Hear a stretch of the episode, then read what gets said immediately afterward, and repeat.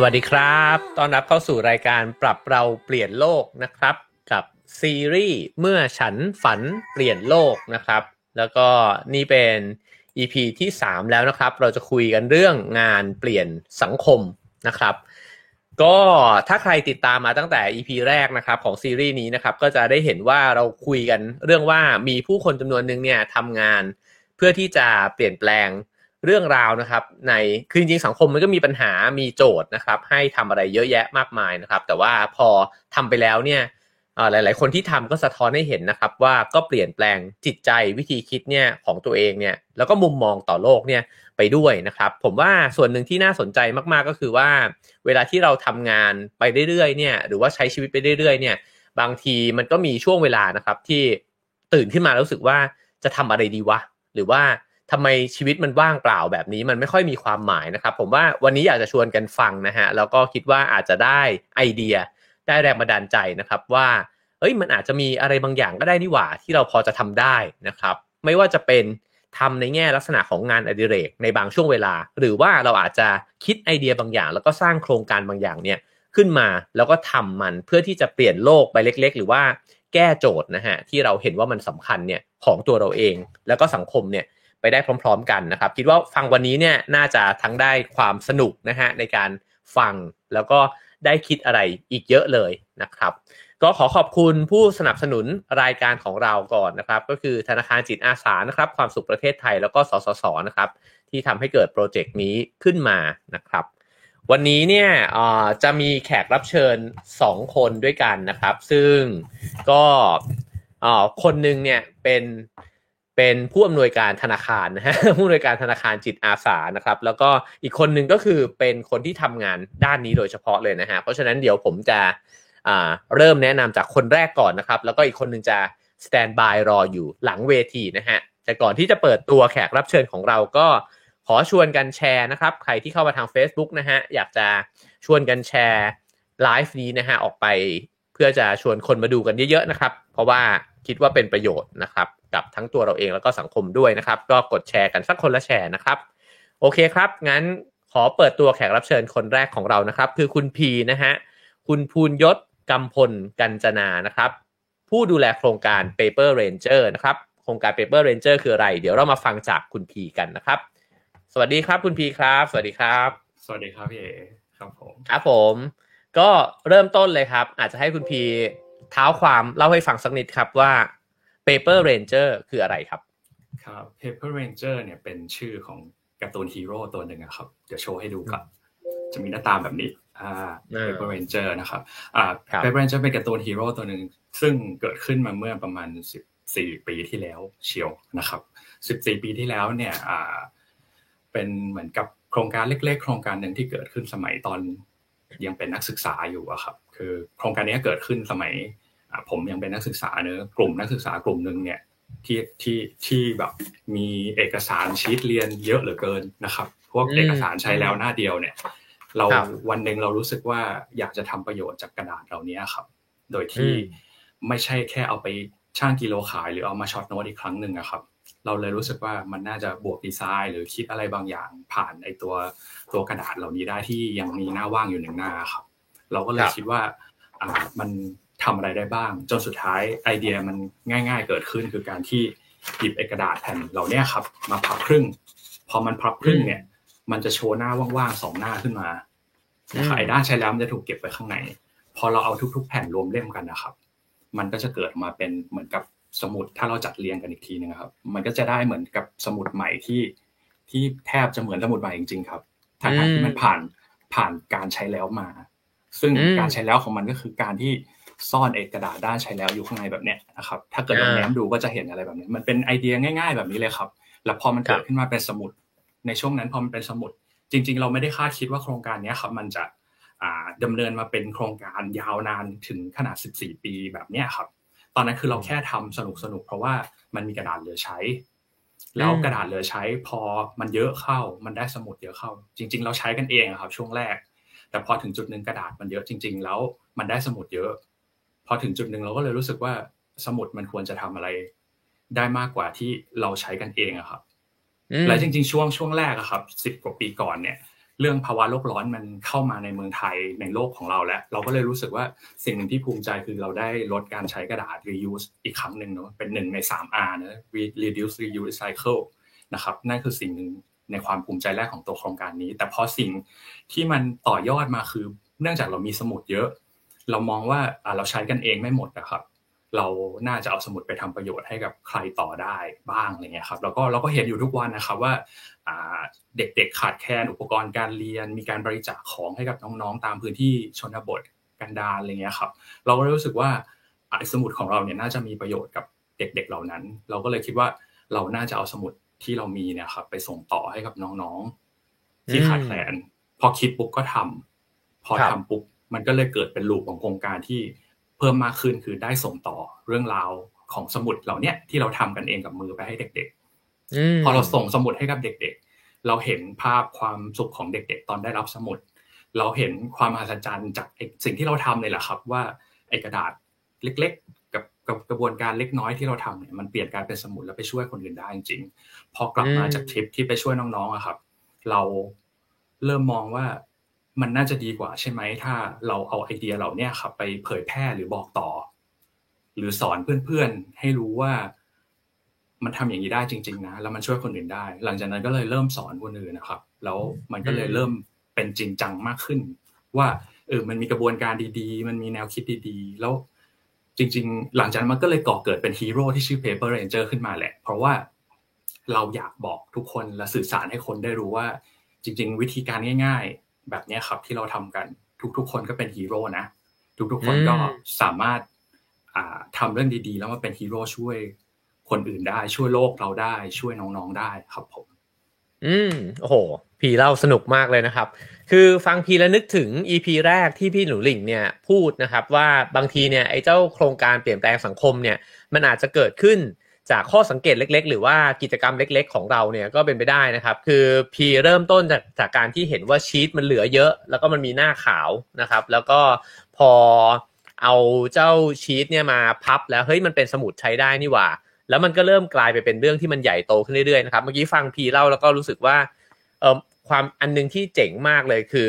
จากกระดาษที่มันดูไม่มีค่าอะไรเลย ถ้าเป็นชีตแล้วเราก็ทิ้งไปเฉยๆเนี่ย สุดท้ายมันกลายไปเป็น แปลงร่างนะฮะกลายไปเป็นรอยยิ้มของเด็กๆ ที่เขาไม่มีสมุดไม่มีกระดาษใช้นะฮะจะถามต่อว่า ตอนที่เริ่มต้นเนี่ยครับพีเริ่มต้นกี่คนแล้วก็แล้วก็ทำกันยังไงก่อนเลยฮะ ตอนที่ก่อนที่มันจะมาเป็นอะไรจริงจังขนาดนี้ครับ จริงๆจริงๆตอนเริ่มแรกครับ อันนี้ผมต้องบอกตรงๆเลยคือ ผมก็เป็นแค่น้องสุดท้องในกลุ่มอะไรอย่างเงี้ยนะครับ จริง ๆ ก็ต้องขอบคุณพี่ๆหลายคน ซึ่งซึ่งณปัจจุบันจริง ๆ ตอนนี้ก็แยกย้ายกันไปหมดแล้วครับ ก็หลงเหลือแต่ แต่ผมที่ยังคอยดูแลมันขับเคลื่อนมันต่อมา ในมุมที่ผมอยากทำและก็สื่อสารออกไปในมุมนี้ครับ คือถามว่าในกลุ่มช่วงแรก ๆ ก็มีสี่ซ่าห้าคนเนี่ยแหละครับ ที่คอยช่วยกัน แล้วก็ดีไซน์ไอเดียออกมาเป็นตัวการ์ตูน Paper Ranger อันนี้ผมต้องบอกตรงๆว่าอ่กลุ่มพี่ๆทุกคนที่ก่อให้เกิดโครงการนี้มันมันมันเป็นพลังสำคัญมาก แล้วก็ฮีโร่ตัวนี้ก็ ช่วยกันดีไซน์ขึ้นมาเนอะก็ก็มันก็ค่อยๆเขาเรียกว่าอะไรครับ คือคือผมผมเชื่ออยู่คำหนึ่งคือ อ่า คือทุกคนมีภาระหน้าที่อะครับ แล้วก็พอถึงเวลาหนึ่งเขาอาจจะเดินไปตามหน้าที่ของเขาแต่ผมอาจโชคดีที่แบบ ยังพอมีเวลาที่รู้สึกและอินกับมัน แล้วก็ยังอยากทำมันอยู่ มันก็เลยกลายเป็นผมนี่แหละ ที่ขับเคลื่อนมันมาสิบปีนี้ปีที่สิบสี่ได้ ก็เป็นลักษณะแบบนั้นนะครับ ใช่ครับผม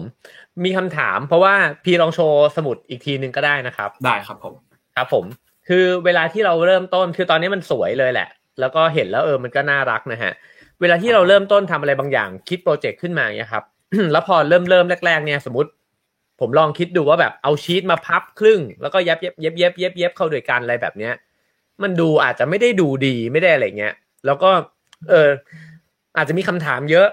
ทั้งคำถามที่เราถามกับตัวเองนะครับ แล้วก็คำถามที่คนอื่นอาจจะถามก็ได้ว่าทำไปทำไมอะไรเงี้ยทำแล้วมันสวยแล้วเหรอใครจะไปอยากได้อะไรแบบนี้ครับ มันมีบ้างไหมครับ ในช่วงแรกๆจริง ๆ มีนะครับ คือคือจริง ๆ มันเกิดขึ้นระหว่างทางทั้งหมดแหละครับ อยากจะบอกว่ามันมันเป็นโครงการที่ไม่ได้ดีไซน์มา เพื่อให้มันเป็นแบบที่มันเป็นแบบนี้เลยอะครับพี่เอคือโครงการนี้มันเหมือนค่อย ๆ โตไปพร้อม ๆ กับ อ่าสิ่งที่เราอยู่กับมัน มันค่อยๆ ค่อยๆ เรียนรู้ผ่านสิ่งที่เราทำผ่านคนที่เราเจอเราค่อยๆ ปรับไปอะครับ คืออยากจะบอกว่ามันไม่ใช่แบบว่าแผนมันต้องเป็นแบบนี้เดินทางแบบนี้ไปแบบนี้ แต่ว่ามันค่อยๆ ปรับเปลี่ยนไประหว่างทาง วิธีการทำสมุดแบบแรกมันก็ไม่ใช่แบบนี้ แต่มันค่อยๆ เรียนรู้แล้วค่อยๆ เจอว่า โอเคเราสอนคนอื่นทำเนี่ย มันแบบนี้ง่ายนะเขาเรียนรู้ได้ง่าย วิธีการตกแต่งบนสมุดเนี่ย สมัยก่อน ไปแบบเพลนๆเรียบๆเลยครับ แต่หลังๆ เราก็มาเรียนรู้ว่า ความสุขของการที่คนทำทำบนสมุดก็คือการตกแต่งบนสมุด รวมไปถึงด้านหลังด้วยที่ได้เขียนข้อความถึงน้องๆเพราะว่ามันเป็นเมสเซจที่สื่อไปถึงเด็ก ๆ ที่ได้รับว่าเด็กๆ จะได้รับความรู้สึกจากคนทำด้วย อันนี้ก็เติมมาทีหลังครับ มันเป็นมันเป็นสิ่งหนึ่งที่เราค่อยๆ โตไปพร้อม ๆ กับการเรียนรู้ในการทำโครงการนี้ครับ เพราะฉะนั้นโครงการนี้ ถ้าย้อนกลับไปวันแรกกับวันเนี้ยที่อยู่ในปัจจุบัน คือไม่เคยคิดว่ามันจะเป็นแบบนี้ด้วยซ้ำไปครับเพราะเราไม่ได้ตั้งเป้าแต่แรก แล้วเราไม่ได้คิดแต่แรกด้วยว่ามันจะเป็นโครงการเพื่อมาเปลี่ยนแปลงสังคมหรืออะไรครับ เราแค่เริ่มทำจากสิ่งง่าย ๆของเราที่มันมีรอบตัวเราเริ่มจากปัญหา เริ่มจากสิ่งที่เราทำได้เราก็ค่อยๆทำมาอย่างจริงจังแล้วก็ตกผลึกทางความคิดว่าอ่า ความคิดของเรามันค่อยๆ โตไปยังไง แล้วมันมีโอกาส จะเข้าไปช่วยเหลือสังคมได้ยังไง แล้วก็สื่อสารไปให้คนในสังคมได้รู้แล้วเข้ามาช่วยกันได้ยังไง ลักษณะนั้นมากกว่าครับเยครับคือถ้าฟังแบบนี้ก็คือ ถ้าเกิดว่าเรามีไอเดียอะไรบางอย่างเนี่ยก็ลงมือทำไปก่อนนะฮะตอนแรก ๆ มันก็อาจจะไม่ได้แบบสวยงาม หรือว่าไม่ได้แบบว่าโหออกมาแล้วก็เป็นอะไรที่มันเพอร์เฟกขนาดนั้น แต่ว่าระหว่างทางมันก็จะค่อยๆ เติบโตไปเองค่อย ๆ ปรับเปลี่ยนไป แล้วก็เราเองก็จะได้เรียนรู้จากมันด้วยนะฮะ ทีนี้เมื่อกี้เดี๋ยวจะเจาะไปในดีไซน์นะครับ เพราะว่าเห็นรูปรูปเล่มของมันก็น่ารักมากเลย มีรายละเอียดที่น่ารักมากนะครับ อยากถามกระบวนการทั้งหมดเลยครับว่า ตอนนี้เอาตอนปัจจุบันเนี่ยนะครับ Paper Ranger เนี่ยตั้งแต่เริ่มต้นเนี่ยนะครับ กระดาษมันมาจากไหน ใครเป็นคนนั่ง เย็บสมุดมันขึ้นมา แล้วมันจะถูกเอาไปให้ใครอะไรเงี้ยครับ พี่เล่าให้ฟังสักนิดหนึ่งครับ ได้ครับก็จริงๆ ทุกวันนี้เรา จัดเหมือนลักษณะเวิร์กช็อปนะครับ ให้คนเข้ามาเรียนรู้งานอาสาด้วยกันนะครับ เหมือนกับเหมือนกับคอร์สสั้น ๆ แบบจบภายในครึ่งวันนะครับ คือคือถ้าไม่ได้ติดช่วงโควิดเนี่ยปกติเรามีเปิดแทบจะทุกเสาร์อาทิตย์เลย คือให้คนเหมือนกับเข้ามาช่วยกันเป็นอาสา ส่วนคนที่เข้ามาเป็นอาสาเนี่ยกระบวนการที่เราจะบอกเขาก็คือเล่าถึงความเป็นมาเป็นไปของโครงการเนื้อว่าคุณทำแล้วมันช่วยใครบ้าง มันได้ช่วยใครบ้าง โครงการนี้เกิดมาจากอะไร เหมือนเหมือนที่พยายามเล่าให้พี่เอฟังอยู่นี่แหละ เขาก็จะได้บีฟเกี่ยวกับโครงการทั้งหมดว่าความหมายจริงๆมันคืออะไร เพราะว่าเราเชื่อว่า ถ้าเขาเข้าใจความหมายสิ่งที่เขาทำทุกอย่างครับ จะมีคุณค่ามากๆเหมือนกัน เพราะว่าสิ่งที่เราทำเนี่ย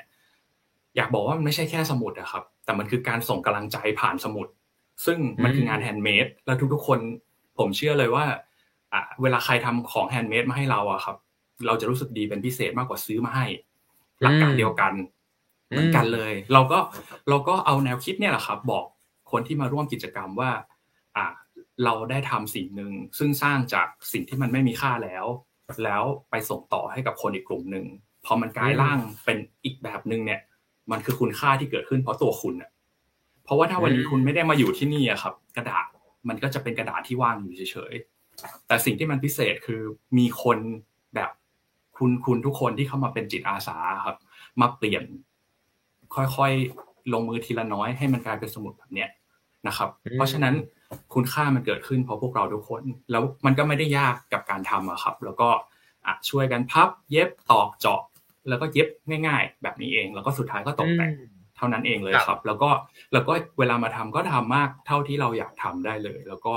ท้ายที่สุดสิ่งที่ผมจะบอกเสมอๆคือพลิกด้านหลังไว้สักนิดแล้วเขียนข้อความดีๆ ส่งไปถึงเด็กๆอะไรเงี้ยครับอีลองให้ดูอันนี้นิดนึงครับ ครับผม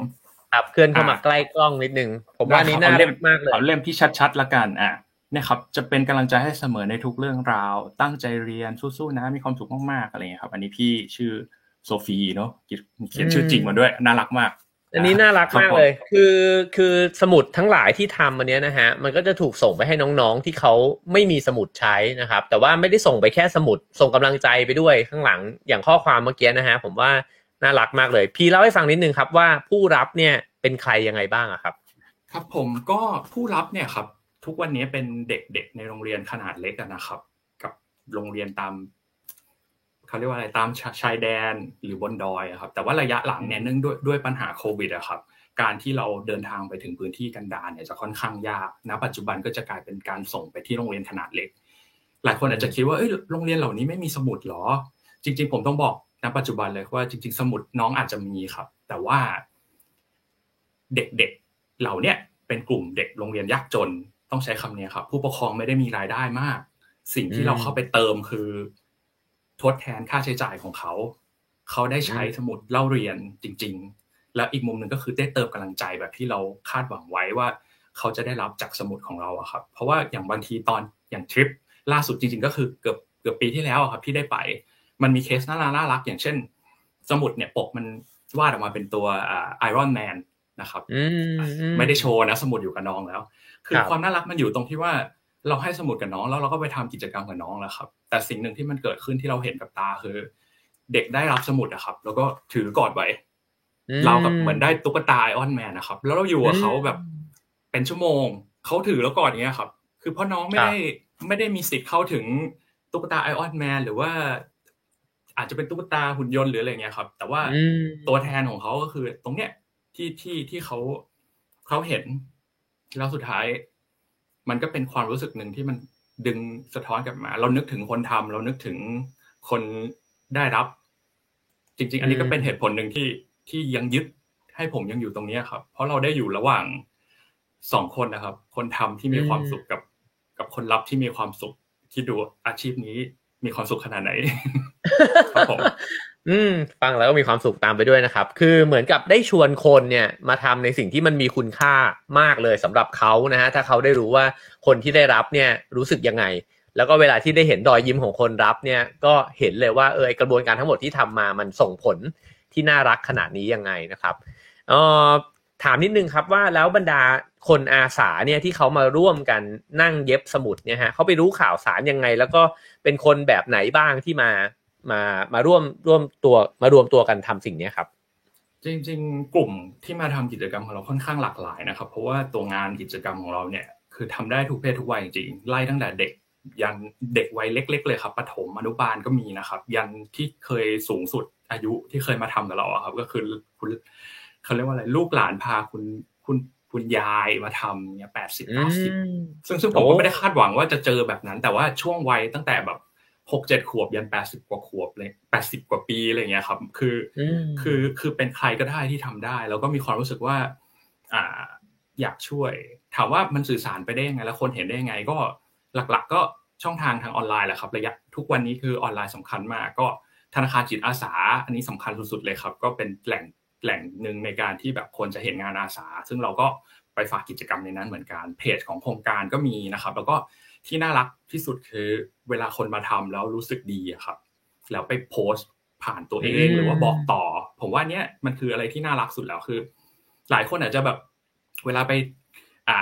ที่นู่นที่นั่นที่นี่เช็คอินอะไรเงี้ยครับวันนี้มาทำกิจกรรมกับ Paper Ranger ก็เช็คอินเหมือนกัน แล้วบอกว่าเอ้ยเราได้มาทำกิจกรรมแบบนี้ บางทีเพื่อนเห็นชวนเพื่อนมา บางทีวันเกิด ไปทำบุญเสร็จแล้ว อยากทำดีๆ อย่างอื่นต่ออะไรครับก็มาเป็นอาสาเคสแบบนี้เคยเจอแบบหลายครั้งมากครับ คือชวนกันมา เพราะว่า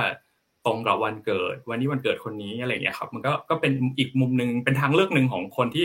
อยากจะช่วยทำเรื่องดีๆครับ แล้วเขาก็เลือกเราครับแล้วก็ให้โอกาสเราครับ คือผมฟังมาสามสัปดาห์เนี่ยมันก็เปิดโลกผมเหมือนกันนะฮะ คือปกติเนี่ยเวลาเราบอกว่าอยากทำอะไรดีๆเมื่อกี้ที่ที่พีบอกเนี่ยก็ ไปอาจจะไปให้ของไปอะไรแบบนี้นะครับ มันก็เป็นวิธีหนึ่งนะฮะแต่ว่าฟังกลุ่มที่ทำงานอาสามาเนี่ยก็เป็นอีกทางเลือกหนึ่งนะครับ สามารถที่จะเข้าไปแจมได้ทั้งแบบประจำแบบชั่วคราวนะครับ อาจจะไปแบบเอ้ยฉันจะทำอะไรได้บ้างนะครับ ก็จะเป็นความรู้สึกดีอีกแบบหนึ่งด้วยนะฮะเมื่อกี้เรามีขึ้นลิงก์ไว้นะครับ ก็สามารถติดตามกลุ่ม Paper Ranger นะครับได้นะครับเผื่อว่ามีข่าวสารแล้วก็อยากจะเข้าไปช่วยร่วมกิจกรรมนะครับทำสมุดหรือว่าทำอะไร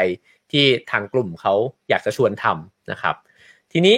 จะถามว่าแล้วเวลาคนที่เขามานั่งทำสมุดเนี่ยครับยังนึกไม่ออกว่ามันมันสนุกเหรอหรือว่าทำไมเขาถึงมาทำอะ เพราะเวลาคนเราจะทำอะไรสักอย่างมันก็ต้องมี มันก็ต้องรู้สึกเนาะว่าตัวเองได้อะไรวะจากการทำสิ่งนี้อะไรเงี้ย คนไปทำเนี่ยเขารู้สึกยังไงครับทำไมเขาถึงไปนั่งทำกัน คนคนมาทำจริงๆมีมีหลายรูปแบบอะครับ แต่ว่าผมว่า มุมแรกที่ผมสังเกตเห็น คือเขาอยากเปิดโลกของตัวเองในอีกมุมหนึ่งมากกว่าครับ คือจริง ๆ คนมาทำกิจกรรมกับเราก็จะมีหลายรูปแบบแบบที่อยากมาทำเองก็มีหรือว่าเป็นส่วนหนึ่งของการเรียนก็มีอันนี้ผมผมต้องบอกตรงๆ คืออาจจะมีน้องๆนักศึกษาที่ต้องมาทำเพื่อผ่านกิจกรรมของโรงเรียนอะไรอย่างเงี้ยครับ มันก็เป็นอีกมุมหนึ่งที่ที่เราได้เข้าถึงเขาแต่ว่าถามว่าสองกลุ่มนี้แตกต่างกันไหมสำหรับเราเนี่ยเราว่ารู้สึกว่ามันไม่ต่าง เพราะมันเป็นโอกาสหนึ่งที่ เราได้เจอพวกเขาแล้วได้ให้โอกาสเราได้ใช้ประสบการณ์ที่เราทำมาตลอดสิบกว่าปีนี่แหละ เพื่อบอกเขาเผื่อไอสิ่งที่เราทำอะครับมันอาจจะไปทัชในหัวใจเขาบ้าง แล้วเขาอาจจะกลายเป็นอ่าคนหนึ่งที่รู้สึกว่าหลังจากนี้อยากจะทำงานอาสาไปเพื่อเปลี่ยนแปลงสังคมมากขึ้นอีกก็ได้ เพราะฉะนั้นก็เลยเราก็เลยรู้สึกว่ามันเป็นโอกาสดีๆ โอกาสหนึ่งที่อ่ามันเข้าถึงเขา แล้วถามว่าพี่เอถามว่าเขามีความสุขหรอ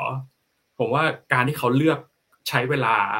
ส่วนตัวของเขามาอยู่กับเราเขาคงพิจารณาดีแล้วแหละว่าเขาจะได้รับอะไรบ้าง แต่ผมว่าสิ่งที่ดีที่สุดสำหรับพวกเขาคือเขาบางทีที่เรานั่งคุยกับเขาคือเขามาแบบไม่ได้คิดว่าเขาจะได้อะไรไงครับ แต่เขามาเพื่ออยากจะให้อะไรมากกว่า นั่นคือมุมมุมคิดที่ผมว่ามันคือเรื่องที่น่ารักที่สุดแล้ว ซึ่งซึ่งมันก็สอดคล้องกับสิ่งที่เราทำนั่นแหละครับ คือ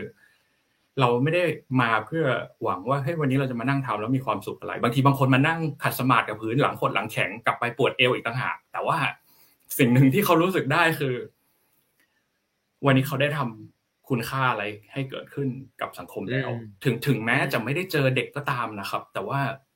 เขาได้เชื่อมโยงผ่านตัวสมุดที่เขาได้ทำอะครับ มันเหมือนเป็นถ้าถ้าพูดง่าย ๆ ก็เหมือนเป็น shortcut ระหว่างคนทำที่อยู่ ตรงเนี้ยกับคนที่รับที่อยู่อีกที่หนึ่งแต่ว่ามันสื่อสารผ่านสิ่งที่เขาทำกัน ครับ แล้วเขาเขารู้คุณค่า เขาได้สร้างคุณค่าจากสิ่งที่เขาทำแล้วมันได้ไปถึงเขาแบบที่เราได้ทำเองจริงๆครับชอบคำพูดพีเมื่อกี้นะครับ คือเหมือนกับว่า เออตอบคาถามเลยเพราะถามไปว่าคนมาเนี่ยจะได้อะไร พีตอบบอกว่าเขามาโดยที่ มามาทำในสิ่งที่มันไม่ได้ได้อะไรอะ่ะแต่มาให้อะไรมากกว่านะครับ จริง ๆ เคยทำสารคดีเรื่องของศาสนาซิกนะครับ แล้วก็ในศาสนาซิกเนี่ยเขาจะมีมีกิจกรรมหนึ่งที่เขาทำกันสม่ำเสมอ ก็คือคนจะรวยจะไม่รวยก็แล้ว แต่แต่ส่วนใหญ่เนี่ยจะเป็นคนรวยนะครับ ก็คือไปนั่งขัดรองเท้าเนี่ยนะฮะแล้วก็เช็ดรองเท้าหรือว่าดูแลซุ้มรองเท้าเนี่ยในสถาน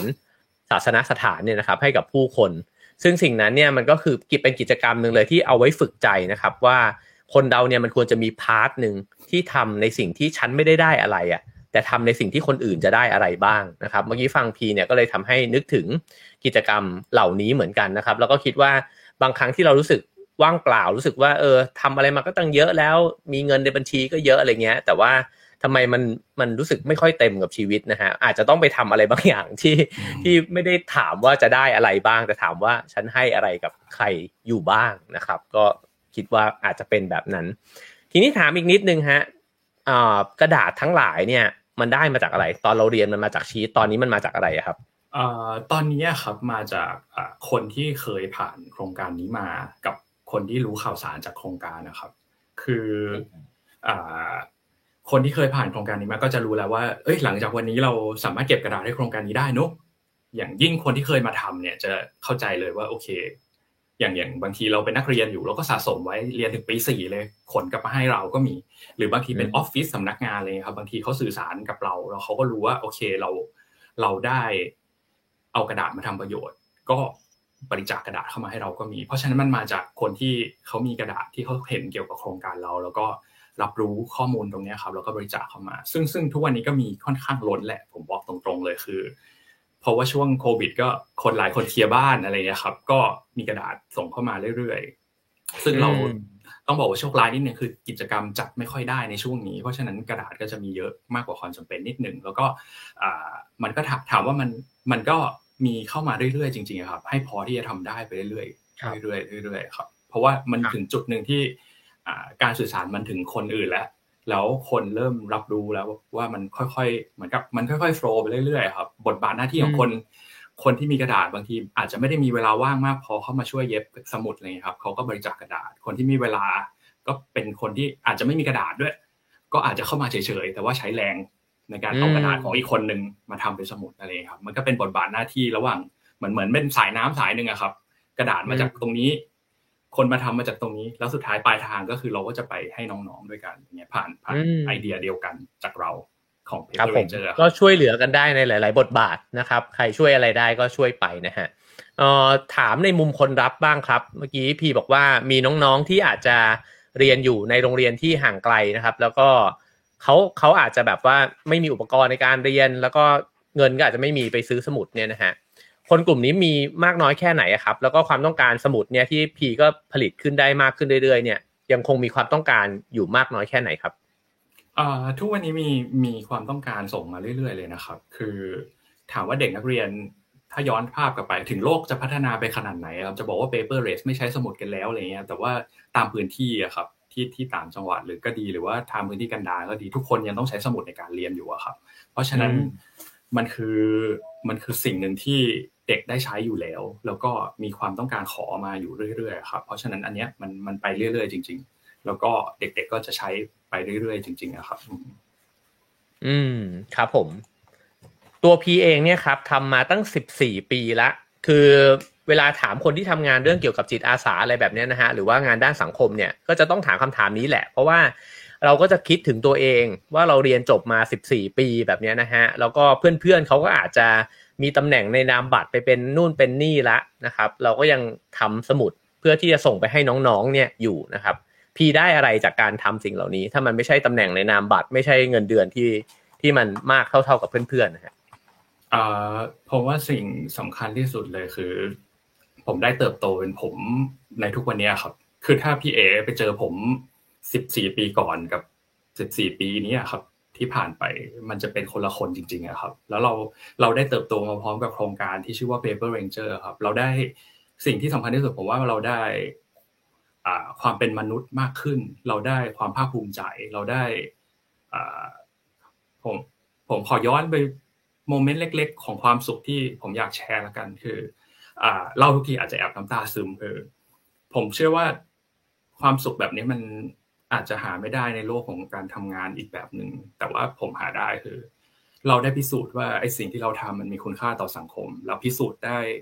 ให้กับผู้ปกครองเราเห็นว่า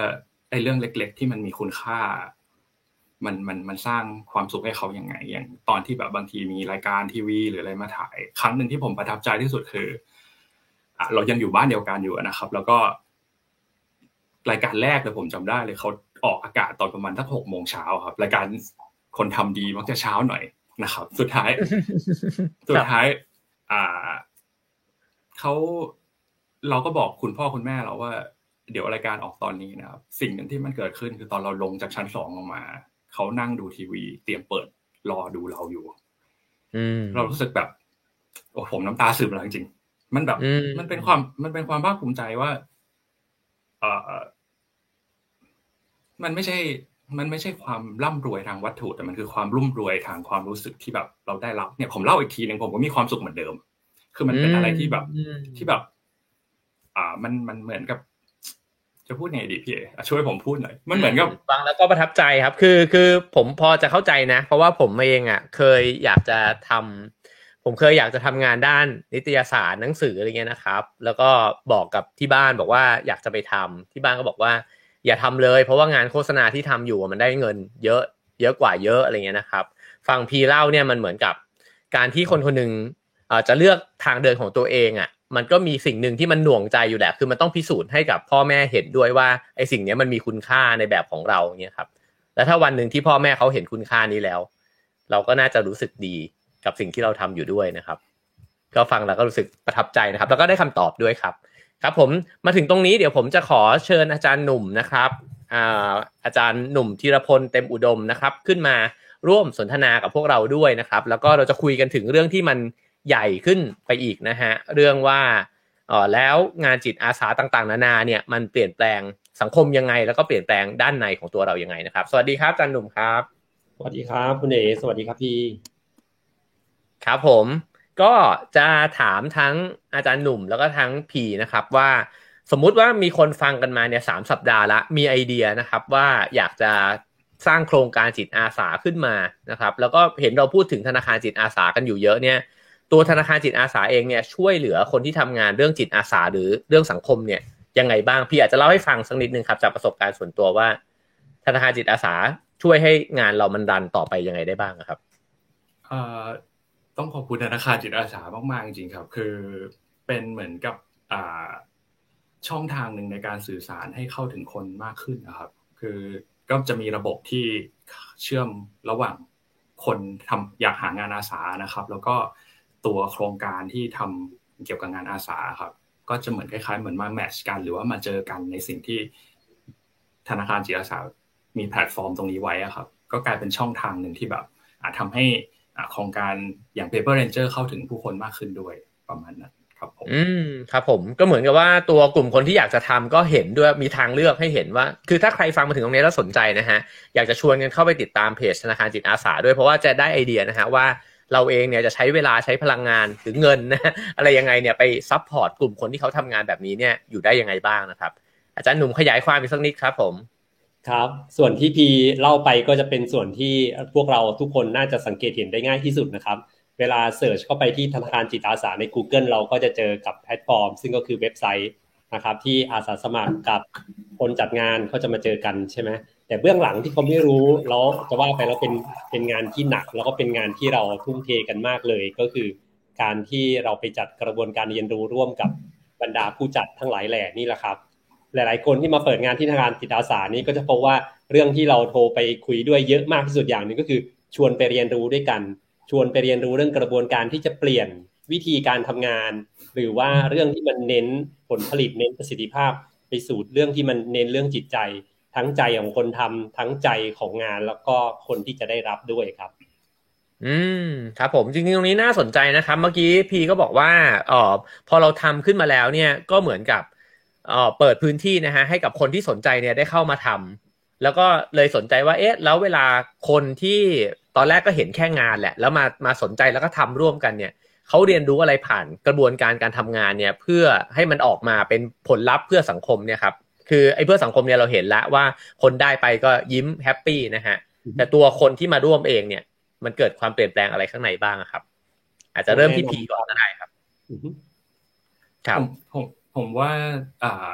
ถามว่าถามว่าคนที่มาทำกิจกรรมกับเราเขาได้ความได้อะไรบ้าง ผมว่าอ่าความรู้สึกดี ผมว่านี้เป็นเรื่องที่สำคัญที่สุดเลย คืออ่ลดแล้วเขาได้ลดทอนเขาเรียกว่าอะไรครับ ผมว่าผมว่ามันเหมือนกับเขาได้ลดทอนความรู้สึกอะไรบางอย่าง และเพิ่มความรู้สึกอะไรบางอย่างของการเป็นผู้ให้มากขึ้น แล้วสิ่งหนึ่งที่เราถ่ายทอดผ่านกิจกรรม คือทำให้เขา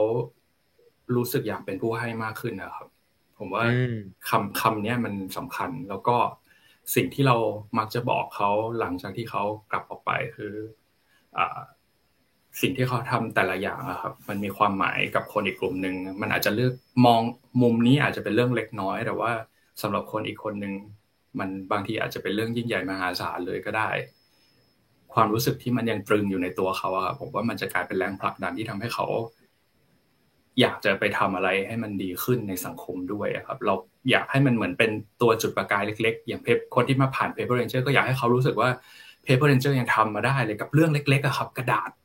แล้วเป็นสมุดมันมันมันเล็กมากจริงนะครับ มันมันดูง่ายมากเลย แต่อยู่มาได้สิบสี่ปีแล้วทำเพื่อคนอื่นได้ คุณลองเลือกอะไรสักอย่าง หรือมองเห็นอะไรสักอย่าง แล้วลองลองทำดูครับ แค่เริ่มทำแล้วครับ แล้วเดี๋ยวจะเห็นทาง ผมผมยังคิดและเชื่อคำนี้เสมอครับแค่เริ่มทำแล้ว เดี๋ยวจะเห็นทางว่ามันเดินต่อไปยังไง แล้วมันจะเจอมันจะมีแรงดึงดูดอะไรบางอย่างที่ทำให้เจออะไรบางอย่างเหมือนเหมือนทาง Paper Ranger ทำมา แล้วก็เจอธนาคารจิตอาสา เองก็ดี หรืออะไรเงี้ยครับ หรือเจอผู้คนที่เป็นกัลยาณมิตรที่ดีที่เข้ามาทำแล้วช่วยกันต่อยอดให้โครงการมันเดินทางต่อไปได้ครับ คนนี้บอกต่อคนนี้ คนนี้ต่อคนนี้ Paper Ranger ไปจัดกิจกรรมให้กับ อ่าแค่คนมาทำจิตอาสาหนึ่งคน แต่อยู่ดีกลับไปบอกทั้งองค์กร อีกหนึ่งร้อยคนได้ทำเพราะว่ากลับไปทำที่องค์กรตัวเองอะไรเงี้ยครับมันมันเป็นอะไรที่แบบ ผมเชื่อว่ามันมีแรงดึงดูดอะไรบางอย่างอยู่ตรงนั้นด้วยครับ เพราะว่าการที่เขามาเจอเราอะครับ การที่เขาเสิร์ชมาเจอเราครั้งหนึ่งผมว่ามันเหมือนมีอะไรจัดสรรมาแล้วแหละ แต่สุดท้ายแล้วมันอยู่ที่ว่าไอ้สิ่งนี้มันจะเชื่อมโยงกันต่ออยังไง แล้วเรามองเห็นมันไหมด้วยครับ ครับ ถามอีกนิดเดียวฮะ การให้มันมีพลังยังไงครับ เมื่อกี้พี่บอกว่าการให้มันอาจจะผลักดันขับเคลื่อนเขาเนี่ยให้ทำต่อไป อะไรมันเป็นมันเป็นสิ่งที่ทำให้มันเกิดพลังนั้นขึ้นมาครับทำไมเราต้องให้คนอื่นด้วยผมว่าต้องถามว่าทำไมต้องถามว่าทำไมต้องให้อะครับ ย้อนกลับไปที่เองคือคือผมรู้สึกว่าโลกนี้มันอยู่ร่วมกันนะครับ แล้วเราไม่ใช่คนที่เราจะเอาอย่างเดียวอะครับ หายใจเข้ายังต้องหายใจออกเลย เพราะฉะนั้นถ้าเกิดมีแต่คนที่อยากจะได้ครับ จะมีคนที่อยากจะให้เพื่อมาทดแทนให้โลกมัน balance นะครับ แล้วมันจะกลับสู่จุดสมดุล เพราะฉะนั้นการที่เราไปสร้างความรู้สึกอยากให้ให้เขาขึ้นมา ผมเชื่อว่าไอ้ความรู้สึกอยากได้รับกลับมามันจะน้อยลงครับ แล้วโลกมันจะ balance ขึ้น แล้วโลกมันจะยากหน้าอยู่มากขึ้นด้วย Paper Ranger ก็เป็นไอเดียหนึ่งเฉยๆที่อยากจะบอกว่าเราอยากให้เกิดการให้มากขึ้น เพื่อที่โลกมันจะน่าอยู่มากขึ้น คือจริง ๆ เราไม่ได้อยากทำให้คืออยากบอกว่าเปลี่ยนสังคมเนี่ยมันอาจจะดูใหญ่ไปสำหรับ Paper Ranger แต่ว่าเราแค่อยากให้สังคมมันดีขึ้นทีละน้อยทีละน้อย แล้วถ้าทุกคนช่วยกันนะครับไอ้ทีละน้อยรวมกันอะ มันมากครับแค่คนละนิดคนละหน่อย ผมว่า มันก็ค่อยๆเปลี่ยนสังคมได้แล้วแหละ อืม ขอบคุณมากเลยครับ ผมฟังมาสามสัปดาห์ผมก็รู้สึกเลยนะครับ ว่ามันไม่มีน้อยไม่มีใหญ่นะครับ แล้วก็ทำไปเรื่อยๆ มันก็สร้างผลลัพธ์ที่มันใหญ่ ขึ้นได้เองนะฮะ โดยที่เราไม่ต้องคาดหวังสิ่งนั้นเลยก็ได้นะครับ ถามอาจารย์หนุ่มบ้างครับว่า ที่ได้รู้จักกับพีมา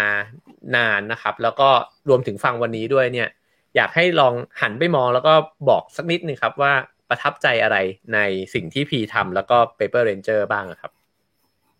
โอ้หลายอย่างเลยครับ ถ้าแรกๆ อยากจะนึกขึ้นมาคือช่วงแรกที่ผมฟังเขาในในเช้าวันนี้เนาะเขามีพูดถึงว่า คนที่มาเนี่ยมาเป็นผู้ให้บ้างตั้งใจดีบ้าง แต่ในขณะเดียวกันก็มีคนที่มามาเก็บชั่วโมง มาเพราะว่าองค์กรขอให้มา ผมนึกถึงเขาในมุมนี้ เพราะว่าสิ่งที่พีเขาทำนะครับ หลายคนได้ยินคำว่าอาสา แล้วก็ Paper Ranger ทำเพื่อให้อาจจะนึกว่าพวกเรากำลังวิ่งอยู่ในทุ่งลาเวนเดอร์เนาะจริง ๆ ไม่ใช่เลยนะ วิ่งอยู่ในโลกความเป็นจริงที่บางทีมันมีขวากมีหนามมีกับระเบิดอะไรอยู่นี่แหละครับ เพราะว่า มันเยอะมากเลยนะครับ คนที่ทำงานอาสาแบบพีที่ทำแล้ว มันก็เกิดจากความตั้งใจดีมาก แต่ความตั้งใจดีนี่บางทีมันมันยึดกลุ่มนิยามความหมายอะไรบางอย่างไว้กับตัวเองมากเกินไป เช่น การที่พีเขาบอกว่ามันมีคนที่มาจากที่มาหลากหลายเนี่ยครับ ถ้าหากว่าเขาอะไม่ได้เอาใจไปวางในจุดที่มันถูกต้อง ที่มันทำให้เขาดูแลตัวเองได้ เขาก็จะเฮิร์ตเขาจะรู้สึกว่า คนที่มาเพราะว่ามาถูกบังคับ หรือว่ามาเพราะว่ามาแล้วไม่เต็มใจเดินเข้ามาแล้วก็หน้าตาก็เฉยๆบึ้งตึงแต่แรกครับ มันก็โอเคมากเลยนะครับ ที่เขาจะใช้เวลาอันมีค่าของเขาใช้ทรัพยากรที่มีค่าของเขามาเพื่อสองสามชั่วโมงนี้ แล้วก็รู้สึกว่าทำไมฉันต้องมาใช้เวลากับคนแบบนี้ฉันไม่ใช้เวลากับคนที่เขาตั้งใจดี แล้วก็ใช้เวลาที่มีค่าร่วมกันไปด้วยมากกว่า พี่คิดว่าพีเขาเห็นความสำคัญของสิ่งนี้ที่ว่ามันไม่ใช่แค่ทำกิจกรรมให้ดี แต่มันเป็นโอกาสของการเปลี่ยนแปลงคน เปลี่ยนแปลงสังคมที่มันไม่ใช่แค่ว่าจากตัวกระดาษเราเปลี่ยนมาเป็นสมุดนะครับ อันนี้คือในเชิงประสิทธิภาพใช่ไหมแต่พอตัวคนนะครับที่เขาได้เปลี่ยนวิธีคิดเปลี่ยนมุมมอง แล้วสิ่งสำคัญตอนเช้าที่เขาโชว์ให้เราดูว่ามันเป็นสมุดของ Paper Ranger มีปกแบบนี้ มีปกหลังที่เขียนแบบนี้ เราดูผ่านๆเราจะคิดว่าอ๋อนี่ก็เป็นคนที่เขาทำอะไรบางอย่างของเขาทำกิจการบางอย่างของเขา เออมันก็อาจจะเป็นกิจการดีๆ คือเรื่องอาสาแล้วก็มาโชว์ผลิตภัณฑ์ แต่พี่คิดว่ามันไม่ใช่แค่นั้น พี่เขากำลังโชว์สิ่งที่มันเป็น value มาก ๆ ในสิ่งที่เขาทำนั่นก็คือการที่ได้เปิดโอกาสให้คนที่ไม่เคยรู้จักกันมาก่อนได้เปิดใจถึงกัน แล้วที่สำคัญบางคนเขาได้เปิดใจตัวเองในงานนี้ด้วยนะครับ ในการที่จะได้บอกได้เขียนออกมา เราอาจจะเห็นได้ยินที่พีเล่าเมื่อเช้าว่าพี่เขาเขียนมาเนี่ยเขาบอกให้คนเขียนมาในท้ายสมุด เราอาจจะคิดว่ามันก็แค่ ทำสมุดเสร็จแล้วก็อะถึงเวลาเขียนทุกคนก็เขียน แต่ความจริงแล้วครับ ทุกๆขั้นตอนตั้งแต่การได้พูดคุย จนไปถึงขั้นตอนก่อนการเขียนนะทั้งหมดใส่ใจในรายละเอียด เพื่อที่ว่าจะทำให้ทุกคนได้ใช้เวลาชั่วขณะที่ทำสมุดและอย่างเต็มที่ แล้วก็ได้บอกสิ่งที่อยู่ในใจออกมาอย่างเต็มที่ เพราะว่าสิ่งที่เขียนอยู่ท้ายสมุดนะครับ เราไม่รู้เลยว่ามันจะเป็นแรงบันดาลใจให้ใครสักคนหนึ่งมีกำลังฮึดสู้ในวิชาที่มันยาก มันจะทำให้ใครสักคนหนึ่งมีแรงบันดาลใจที่จะไปให้ถึงฝันของตัวเอง แล้วเนี่ยพี่คิดว่ามันคือการเปลี่ยนแปลงสังคมในมุมที่เราทำได้ แล้วในมุมที่เราจะเห็นความเป็นไปได้ครับ อืมโอ้ตรงนี้น่าสนใจครับ อยากถามอาจารย์หนุ่มต่ออีกนิดนึงฮะว่าไองานจิตอาสาหรือว่ากระบวนการเนี่ย เผื่อว่าไปปรับใช้กับงานที่เราทำได้ด้วยเนี่ยนะครับ เราจะทำงานเหล่านี้เนี่ยได้ยังไง เพื่อที่จะทำความเข้าใจตัวเองมากขึ้นด้วย เพื่อที่จะแบบ เปลี่ยนเราด้วยนะฮะเหมือนรายการที่บอกว่าปรับเราเปลี่ยนโลกเนี่ยนอกจากเปลี่ยนโลกแล้วเนี่ยเราจะปรับตัวเองเนี่ยไปพร้อม ๆ กันได้ยังไงบ้างครับ พี่คิดว่ามันโยงกันเนาะระหว่างสองอย่างเลยทั้งภายในแล้วก็ภายนอก บางครั้งเวลาเราทำงานนะครับ เราให้ความสำคัญกับภายนอกมากก็คือว่าเห็นว่างานของเราอะมันจะสร้างอิมแพกสร้างการเปลี่ยนแปลงให้กับคนมากน้อยแค่ไหน บางทีเรารู้สึกว่าเราทำงานแล้วเออเราดันนโยบายไม่ค่อยได้เลย อย่างพวกเราที่เป็นงานอาสาหรืองานภาคสังคม เรามักจะคิดว่าจะสร้างการเปลี่ยนแปลงสังคมได้เยอะๆ เราต้องเกิดนโยบายเกิดกฎหมายใหม่ ในขณะเดียวกันนะครับ คนที่ทำงานทางด้านนี้เราอาจจะลืมหรือเราอาจจะไม่ทันได้หันกลับมามองว่า อะไรมันเป็นแวลูข้างในที่ยังทำให้เรามีพลังไปต่อ แล้วทำให้เราได้เห็นตัวเองมากขึ้น ความจริงสิ่งที่สิ่งที่คุณเอถามนี่คือพีเขาเขาพูดไปในเมื่อเช้าแล้วนะครับว่า value ที่เขาพบว่าเขาได้เชื่อมโยงคน สิ่งที่เขาทำให้ได้พบว่าเขาถ่ายรายการเสร็จปั๊บแล้วก็เดินลงไปข้างล่างเห็นพ่อแม่นั่งรออยู่ มันเป็นโมเมนต์ของพลังโมเมนต์ช่วงเวลาหนึ่งหนึ่งของชีวิตที่จะทำให้เขามีกำลัง แล้วก็ไปทำอะไรใหญ่ ๆ โตๆได้อีกในอนาคต เพียงแค่ว่าถ้าเรา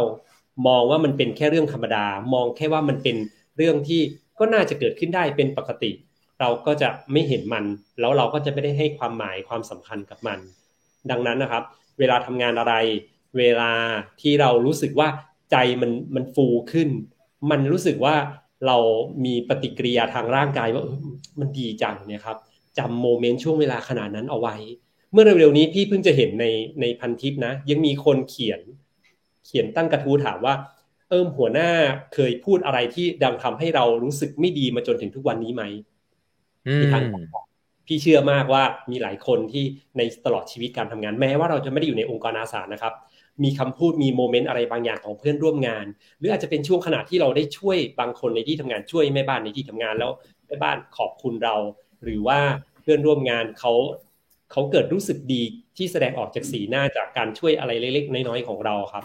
แล้วมันยังเป็นสิ่งที่เราจำได้จนถึงทุกวันนี้ จนจะเกษียณแล้วเราก็ยังจำได้ แล้วเราจะมีพลังทุกครั้ง เวลาที่ใจของเราไปแทบกับแหล่งพลังตัวนี้ อืมครับผม ผมขอโยงเข้ามาถึงงานในชีวิตประจำวันสักนิดหนึ่งนะครับ อยากถามทั้งสองท่านเลยเพราะว่าเมื่อกี้ฟังพีเนี่ย มันทำให้เห็นสายใหญ่เมื่อกี้พีใช้คำว่าสายทานนะฮะมันเหมือนกับว่า พอเห็นมันทั้งหมดเนี่ย มันก็เลยเห็นความหมายของสิ่งที่เราทำด้วย ว่าคนเอากระดาษมาให้ก็เห็นว่าสุดท้ายกระดาษเนี้ยมันจะกลายไปเป็นรอยยิ้มของน้องๆ ที่ได้สมุดไปแบบนี้นะครับ ทีนี้เนี่ยเวลาเราทำงานอยู่ในองค์กรอยู่ในออฟฟิศเนี่ยนะฮะ เราทำไปเรื่อยๆสักสามสี่ปี บางทีมันก็ลอสนะฮะ มันก็แบบ เอ๊ะตกลงฉันทำอะไรอยู่วะ ตื่นมาก็แค่เปิดคอมตอบอีเมลอะไรเงี้ยฮะ มันไม่เห็นความเชื่อมโยงเลย แล้วก็ทำให้รู้สึกว่าไองานที่ทำอยู่มันก็น่าเบื่อด้วย แล้วมันก็ว่างเปล่ามากๆเนี่ยครับ อยากขอคำแนะนำนิดนึงครับว่าเราสามารถที่จะมองงานที่เราทำอยู่เนี่ย ให้เห็นว่ามันมีความหมายเนี่ยมากขึ้นยังไงบ้างครับ ครับ เชิญจานหนุ่มก่อนก็ได้ครับ เรา เบื้องต้นเลยนะครับ พี่คิดว่าเราอย่าเพิ่งไปผูกกับตัวอย่างภายนอกว่าอะไร ที่คนอื่นเขาทำแล้วมันมีมันมีความดีๆ หรือว่ามันมีพลังหรือว่ามันดูยิ่งใหญ่ เวลาที่เราทำนะครับ อย่างแรกเลย อยู่ที่เราก่อนเลยว่า เราทำอะไรแล้วเราเอนจอยกับมัน มีความสุขกับมัน เราทำมันได้ทั้งวันโดยที่เราไม่รู้สึกเบื่อหน่าย เรารู้สึกเพลิดเพลิน อย่างน้อยอะสิ่งนั้นอะมันให้พลังอะไรบางอย่างกับเราแล้ว ยกตัวอย่างตัวเองนะครับ พี่จะชอบพูดคำๆว่า เอองานไม่ใช้สมองอะมาเลยชอบ เช่นอย่างอย่างบอกว่ามีกระดาษใช้แล้วอยู่เยอะเนี่ยครับ แล้วก็เอากระดาษนั้นๆน่ะมาเรียงมาเก็บมาซอสเพื่อที่เอาไปส่งต่อให้ Paper Ranger หรือไปรีไซเคิลก็ตาม บางทีถ้าเราทำรู้สึกว่าดูสิคนอื่นได้ออกไปเจอลูกค้า คนอื่นไม่ทำของหัวหน้า เดี๋ยวก็ต้องไปพรีเซนต์ส่วนเรามานั่งเรียงกระดาษ ถ้าเกิดว่าตอนนั้นนะครับ ใจเราไม่อยู่กับกระดาษละเราไม่อยู่กับสิ่งตรงหน้าละ ผมชอบเวลาที่เราได้เรียงกระดาษ เราก็อยู่ตรงนั้นค่อยๆ เลือก ค่อย ๆ ดูมันไป แล้วก็ค่อย ๆทำมันไป ความเพลิดเพลินตรงนั้นเป็นประโยชน์เบื้องต้นที่เราจะได้รับแล้ว อีกอย่างหนึ่งต่อมาก็คือว่าเราอะครับ เวลาที่ทำเสร็จปุ๊บอะถ้าใจเราอะใส่กับตรงนั้นเต็มที่อะมันไม่เคยมีคำว่าเสียเวลา เพราะว่าเวลาของเราเวลาใช้ไปอะมันจะหมดไปทุกครั้ง และอย่างที่พี่เคยพูดมาตลอดว่า เราให้เวลากับสิ่งที่มีค่าเสมอ แต่ถ้าเราอะไม่ได้เลือกกับมันนะครับ มันก็จะผ่านไป เพราะฉะนั้นงานเล็กๆน้อยๆงานพิมพ์ งานจัดกระดาษหรือว่างานที่เป็นงานธุรการ ถ้าเราทำแล้วเรามีใจอยู่กับตรงนั้น เพลินกับตรงนั้น เราจะเห็นตัวเองมากขึ้น แล้วเข้าใจตัวเองมากขึ้น หลักการเดียวกันเลยครับว่า พอไปทำงานที่ใหญ่ ๆ มากขึ้นไปกว่านั้นน่ะต้องไปนำเสนออะไรต้องไปพิชงานลูกค้า หรือว่าต้องไปพบกับที่ประชุมของผู้บริหาร ถ้าเราอะครับไม่อยู่ตรงนั้นเต็มที่เราอะเอาใจไปอยู่กับ เดี๋ยวเขาจะคิดว่าเราเป็นยังไง เรามาอยู่ที่ว่าอะไรคือสิ่งที่เราอยากจะพูดที่สุดในเวลานั้น อันนี้คือความภูมิใจของเราที่เราได้ทำมาตลอดทำมันเต็มที่ตรงนั้นแล้ว ตรงนี้ครับ มันจะเริ่มไปเจอกับแหล่งพลังของเรา แล้วเราอะจะแสดงออกถึงความเป็นตัวเรา แม้ว่ามันจะเฟลมันจะอะไรบ้างนะ คือผลมันอาจจะไม่ได้ดีแบบร้อยเปอร์เซ็นแต่เราได้ทำร้อยเปอร์เซ็นแล้ว ตรงนี้ครับทุกๆงานมันจะเป็นงานที่เริ่มมีความหมายกับเรา เริ่มมีความสำคัญกับเราครับ อืม โอ้ชอบมากเลยนะครับ ครับ พี่ละครับ มีมุมมุมมองอยังไงบ้างครับ เรื่องนี้สำหรับผมอะครับจริง ๆ อย่างถ้าย้อนกลับไปที่คำถามพี่เอคือ ถ้าสมมติเราต้องทำอะไรที่มันเบื่อเบื่อมากๆ แล้วแบบเรารู้สึกเหนื่อยหน่ายกับมันนะครับ จริง ๆ เวลาที่ผมจะผ่านมันได้จริงๆอะครับ ผมจะคิดว่าไม่ใช่ว่าเราทำแล้วได้อะไร แต่ว่า เราทำแล้วใครได้อะไร คือ ผมว่าคำพูดนี้ อยากจะฝากทุกคนเลยคือ บางทีเราอาจจะรู้สึกว่าเราเซ็งมากเลย เราไม่อยากทำเลย ไม่น่ามีประโยชน์อะไรเลยอะไรเงี้ยครับ แต่ว่าถ้าเราลองคิดให้มันลึกจริงๆอะครับ ทุกงานนะครับ มันคือฟันเฟืองที่ขับเคลื่อนโลกไปนี้เหมือนกันนะขับเคลื่อนบริษัทที่เราอยู่หรือว่าขับเคลื่อนให้คนอื่นทำงานได้ง่ายขึ้น ถ้าเราคิดเยอะๆจริง ๆ ให้มันครบด้านนะครับ เราจะรู้เลยว่า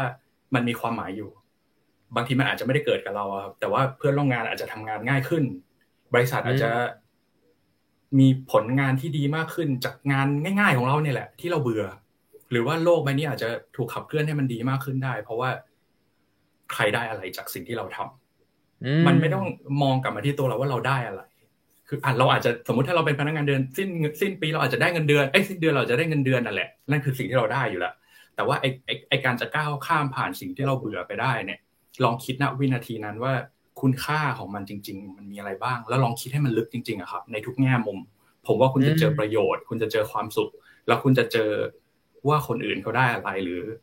ใครจะได้อะไรจากสิ่งที่เราทำอยู่ณเวลานั้น แล้วผมจะรู้ว่าจะมันน่าจะทำให้คุณรู้ว่าอ่าคุณค่าถึงแม้มันจะเป็นเรื่องที่เล็กที่สุดอะครับ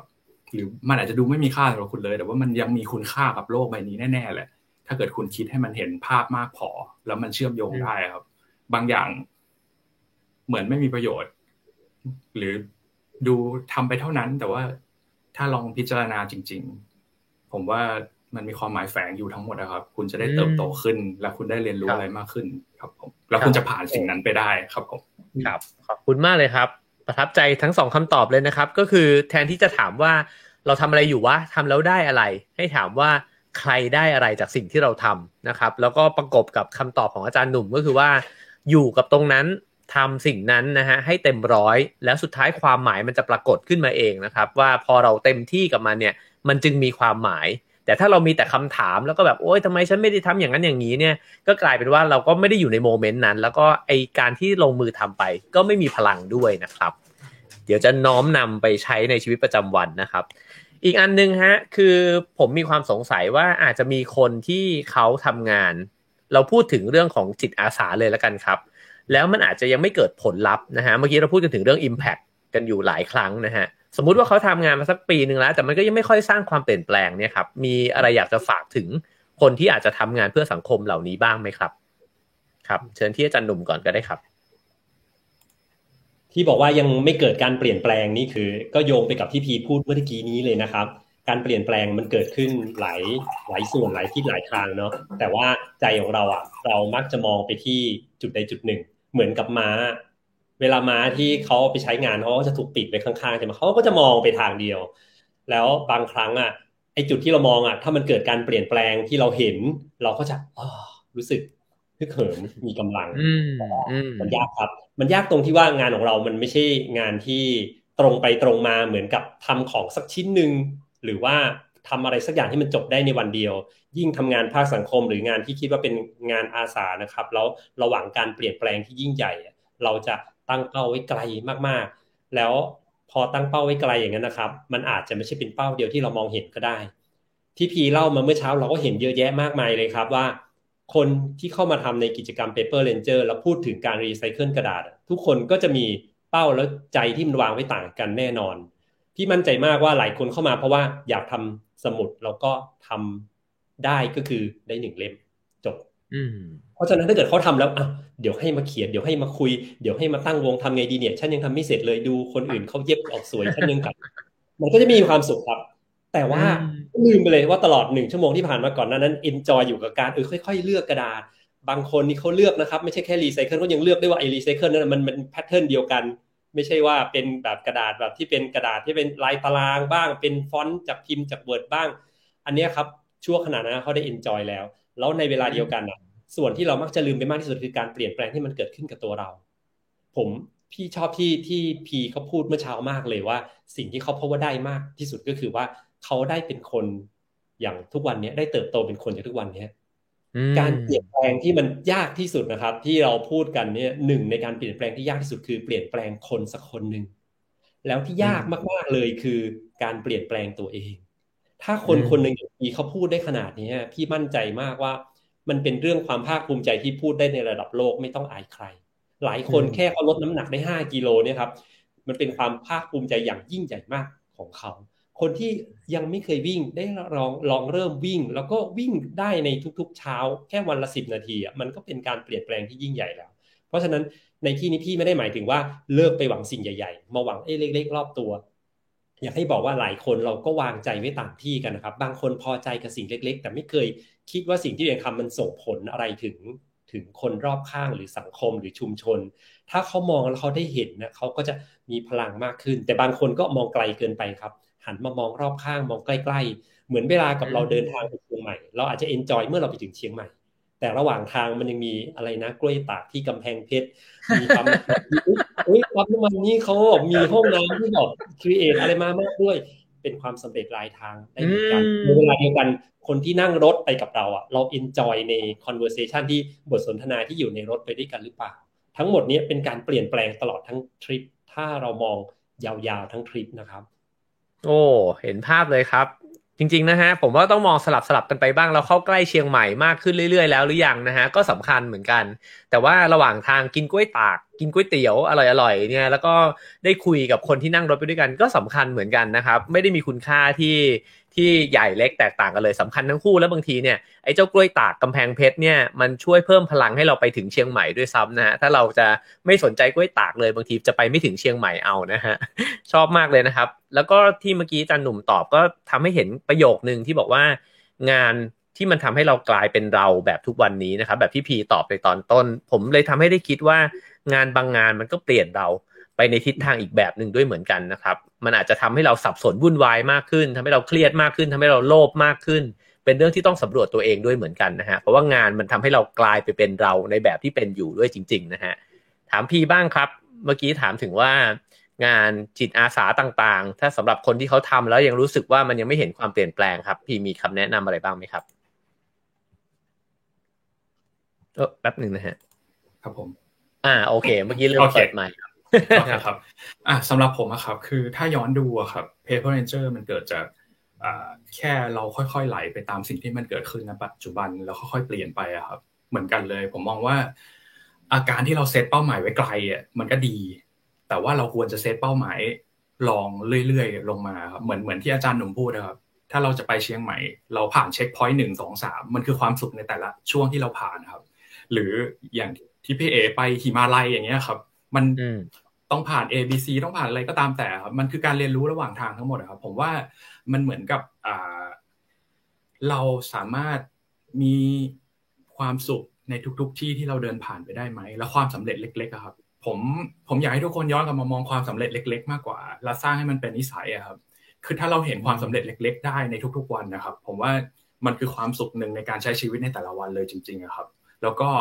มันบางทีโลกไม่ได้สร้างมาให้เราทำเรื่องใหญ่ หรือจริง ๆ เราไม่ได้ต้องการไปเปลี่ยนแปลงโลกครับ แต่เราแค่ทำให้มันดีขึ้นเฉยๆผมว่าแค่นั้นก็พอแล้วครับ ทุกคนมีไอเดียอยากทำดี อยากเปลี่ยนโลก อยากทำให้สังคมมันดีขึ้น อยากเปลี่ยนแปลงอะไรบางอย่างครับ มันไม่ได้แปลว่าเราต้องเปลี่ยนมันสำเร็จ แต่ทำให้มันเปลี่ยนนิดนึงแล้วเรามีความสุขกับมัน แล้วเราแฮปปี้กับมัน แล้วเรารู้สึกว่ามันสำเร็จแล้ว ผมว่า นั่นคือความสำเร็จอะครับ นั่นคือความสุขที่เกิดขึ้น นั่นคือการที่เราได้เข้าใจแล้วว่า มันมี Impact ยังไงกับคนอื่น แล้วมันมันสำเร็จยังไง มันมีความหมายยังไงครับ แต่มันก็แอพพลายใช้กับทุกคนไม่ได้นะครับ แต่ว่าผมว่ามันค่อยๆทำได้แล้วฝึกได้ในแต่ละวันนะครับ เพราะว่าผมว่าบางทีมันเหนื่อยเกินไป ถ้าเราคาดหวังกับตัวเองเยอะในการจะไปถึงตรงนั้นให้ได้ เพราะบางทีมันอาจจะไม่ได้ แล้วเราอาจจะผิดหวังจริง ๆ ก็ได้ แต่ถ้าเราค่อยๆ หนึ่งสองสามผมว่ามันดีที่สุดแล้ว แล้วเราก็จะแฮปปี้กับสิ่งที่เราได้ทำไปเรื่อยๆด้วยครับผมครับผม อืม ความคาดหวังนะฮะ บางทีความคาดหวังที่ใหญ่โตมันกับบั่นทอนนะฮะกำลังของเราเองนะครับ แล้วก็วันนี้ฟังทั้งอาจารย์หนุ่มทั้งพีก็ทำให้ได้เห็นมากขึ้นว่าเวลาที่เราลงแรงทำงานอะไรสักอย่างหนึ่งเนี่ย สิ่งหนึ่งที่ควรจะต้องสำรวจอยู่เรื่อยๆ นอกจากความคืบหน้าในงานนะฮะก็คือความคืบหน้าในใจเราอะว่าตกลงแล้วใจเราเปลี่ยนไปในทิศทางไหนนะครับ มันเปลี่ยนไปในด้านที่เราเติบโตขึ้นไหมหรือว่ามันเปลี่ยนไปในด้านที่มันตกต่ำลงนะก็เป็นเรื่องที่จะต้องสำรวจอยู่เรื่อยๆเหมือนกันนะครับ ก่อนจะถามคำถามท้ายๆนะครับ ผมอยากจะชวนคุณผู้ฟังนะฮะมาตอบคำถามนะครับ แล้วก็พิมพ์คอมเมนต์กันเข้ามาง่าย ๆ เลย เพราะว่าอยากได้ไอเดียนะครับว่า ตัวเราเองเนี่ยนะฮะจากที่ฟังมาหรือว่าจากที่เราใช้ชีวิตมาทั้งหมดเนี่ยเราเห็นว่ามันมีโจทย์อะไรในโลกใบนี้ หรือในสังคมไทยนะครับ ที่เราคิดว่าเราอยากจะเปลี่ยนแปลงมันบ้าง ถ้าคุณเปลี่ยนโลกใบนี้ได้ เปลี่ยนสังคมนี้ได้เนี่ย คุณอยากจะเปลี่ยนอะไรนะครับ พิมพ์ลองพิมพ์คอมเมนต์เข้ามานะครับ อยากจะเห็นไอเดียว่าเออเราถ้าถ้าทำได้เนี่ยทำอะไรฝันเลยก็ได้ หรือบางทีอาจจะเป็นเรื่องเล็กก็ได้ เรื่องใหญ่ก็ได้นะครับ ผมว่าน่าสนุกดี เดี๋ยวลองมาฟังกันนะครับ แล้วก็มีของมาแจกด้วยนะครับ ก็คือหนังสือเล่มนี้นะครับ ของบิลคลินตันนะฮะชื่อว่า giving นะครับ หรือว่าแบ่งปันนะฮะสำหรับคนที่ตอบมา แล้วเดี๋ยวเราจะสุ่มแจกนะครับว่าคอมเมนต์ที่เด็ดๆนะฮะก็จะส่งหนังสือเล่มนี้จะติดต่อไปนะครับ แล้วก็ส่งหนังสือเล่มนี้ให้นะครับ เป็นหนังสือที่น่าอ่านมากนะครับ พูดถึงเรื่องราวของคนที่ทำประโยชน์นะครับ แล้วก็เปลี่ยนแปลงสังคมเช่นกันนะครับ คราวนี้มาถึงคำถามท้ายๆครับจะถามทั้งพีแล้วก็อาจารย์หนุ่มนะครับ ว่าผมฟังมาแล้วเนี่ยมันเหมือนไอ้เจ้ากระบวนการเปลี่ยนแปลงเนี่ยมันไม่ได้เปลี่ยนแปลงแค่ตัวเราแค่คนที่ถูกได้รับ Impact จากงานที่เราทำนะฮะแต่ว่าคนที่เข้ามาร่วมด้วยเนี่ยมันก็เปลี่ยนแปลงตัวเองไปด้วยเหมือนกันอยาก อันนี้ถามในมุมของเพื่อนร่วมงานนะครับว่าเราสามารถสร้างกระบวนการเนี่ยที่มันเปลี่ยนแปลงตัวเอง แล้วก็เปลี่ยนแปลงคนที่มาร่วมงานกับเราเนี่ยได้ยังไงบ้างนะครับ แล้วก็เพราะว่าการทำงานบางครั้งมันก็นำมาซึ่งการ ปะทะขัดแย้งเห็นไม่ตรงกันต่างๆนานานะครับอยากรู้กระบวนการของคนทำงานจิตอาสาครับว่าทํำยังไงบ้าง แล้วก็เราเห็นความเปลี่ยนแปลงได้ไง เราเช็คความเปลี่ยนแปลงที่เกิดขึ้นในตัวผู้คนเนี่ยที่มาร่วมงานกันได้ยังไงบ้างครับ เริ่มที่อาจารย์หนุ่มก็ได้ครับผม เริ่มตั้งแต่ตอนต้นเลยครับ โดยมากเวลาเราไปทำงานอาสาที่ไหนเรามักจะคาดหวังว่า ผู้จัดจะเป็นผู้จัดที่ดูแลเราได้ เป็นคนที่มี ความตั้งใจแรงกล้ามีคนที่ทำประโยชน์เพื่อสังคมจริง ๆ เราคงไม่อยากไปเจอคนจัดคนไหนที่รู้สึกว่ามีประโยชน์อะไรเคลือบแฝงแล้วก็ทำแบบไม่จริงใจใช่ไหมครับ เช่นเดียวกันเลย ผู้จัดอะเขาก็คาดหวังครับเขาคาดหวังว่าคนที่มาจะเป็นคนที่อยากจะให้ เป็นคนที่มีใจบุญใจกุศลเอาว่างั้นเถอะแต่ความจริงแล้วอะตอนที่เริ่มเปลี่ยนเนี่ยจะเริ่มเปลี่ยนจากตรงนี้เลยครับ เริ่มเปลี่ยนตั้งแต่คนเราที่เป็นคนจัดงาน แล้วเราก็เห็นว่าคนที่มามีทีท่าแบบไหนยังไง ราะว่าไม่ว่าเขาจะมีกีตาร์แบบไหนยังไง มีแอตติจูดมายังไงอะเราจะต้อนรับเขาทุกคน โดยเฉพาะอย่างยิ่งน้องๆ ที่พบว่าตัวเขาอะถูกกาหนดชั่วโมงให้ต้องมาทำงาน แล้วก็มาเพราะว่าโรงเรียนสั่งมา ครูพามา พ่อแม่เลือกมาให้ แต่ว่าอย่าลืมนะครับ เขากำลังให้สิ่งที่ไม่มีค่าที่สุดอย่างหนึ่งในชีวิตของเขาให้กับเราคือเวลาแล้วพีแล้วก็หลาย ๆ คนที่อยู่ในเครือข่าย พวกเราทำสิ่งนี้อยู่ก็คือว่าใช้โอกาสนี้แหละ ในการต้อนรับเขา ให้เขารู้สึกว่าไม่เป็นไร เธอถูกไล่มา เธอถูกกดดันมา เธอไม่มีทางเลือกมา แต่เธอมาที่นี่ เรามาใช้เวลาที่มีค่าด้วยกัน ฉันต้อนรับเธอเขารับรู้ได้นะครับ รับรู้ได้ตั้งแต่วินาทีแรกที่เรายืนอยู่ว่าเราต้อนรับเขาหรือไม่ แล้วสิ่งนี้มันไม่ได้สอนกันจากการที่บอกว่า เอ้ย พี่เดี๋ยวพี่ยืนพี่อย่ายืนกอดอกนะ พี่อย่ากระดิกเท้านะ มันเป็นแค่เปลือกนอกผมไม่เคยพูด เราไม่เคยบอกกันเลยว่า อย่ากอดอกอย่ากระดิกเท้า แต่เราพูดจากข้างในว่า เออ เราเริ่มเห็นไหมเห็นคนที่มาหาเราว่าเขาเป็นยังไง เห็นเข้าไปภายใน จริงอยู่ครับว่ามันไม่ได้ทำง่าย ๆ ว่าพูดเสร็จปุ๊บแล้วจะทำได้ แล้วบางวันเราทำไม่ได้หรอกครับ บางวันเป็นวันที่เรานอนไม่พอ วันที่เราอารมณ์ไม่ดี มันก็ยาก แต่อย่างที่บอกไปตอนต้น จดจำวันที่เราทำได้ แล้วเราจะทำได้มากขึ้นเรื่อยๆแล้วพอตอนไปในกระบวนการงานก็เช่นเดียวกันครับ ตอนเวลาที่เราคุย เราบอกว่างานแต่ละชิ้นต้องทำอะไรก่อนทำอะไรหลัง มันอาจจะบอกว่าเป็นขั้นตอนเป็นสเต็ปของวิธีทำงาน แต่ในเวลาเดียวกันนั้นนะครับ เรากำลังส่งผ่านนะส่งผ่านความเชื่อส่งผ่านศรัทธาของเราที่มีต่อโลก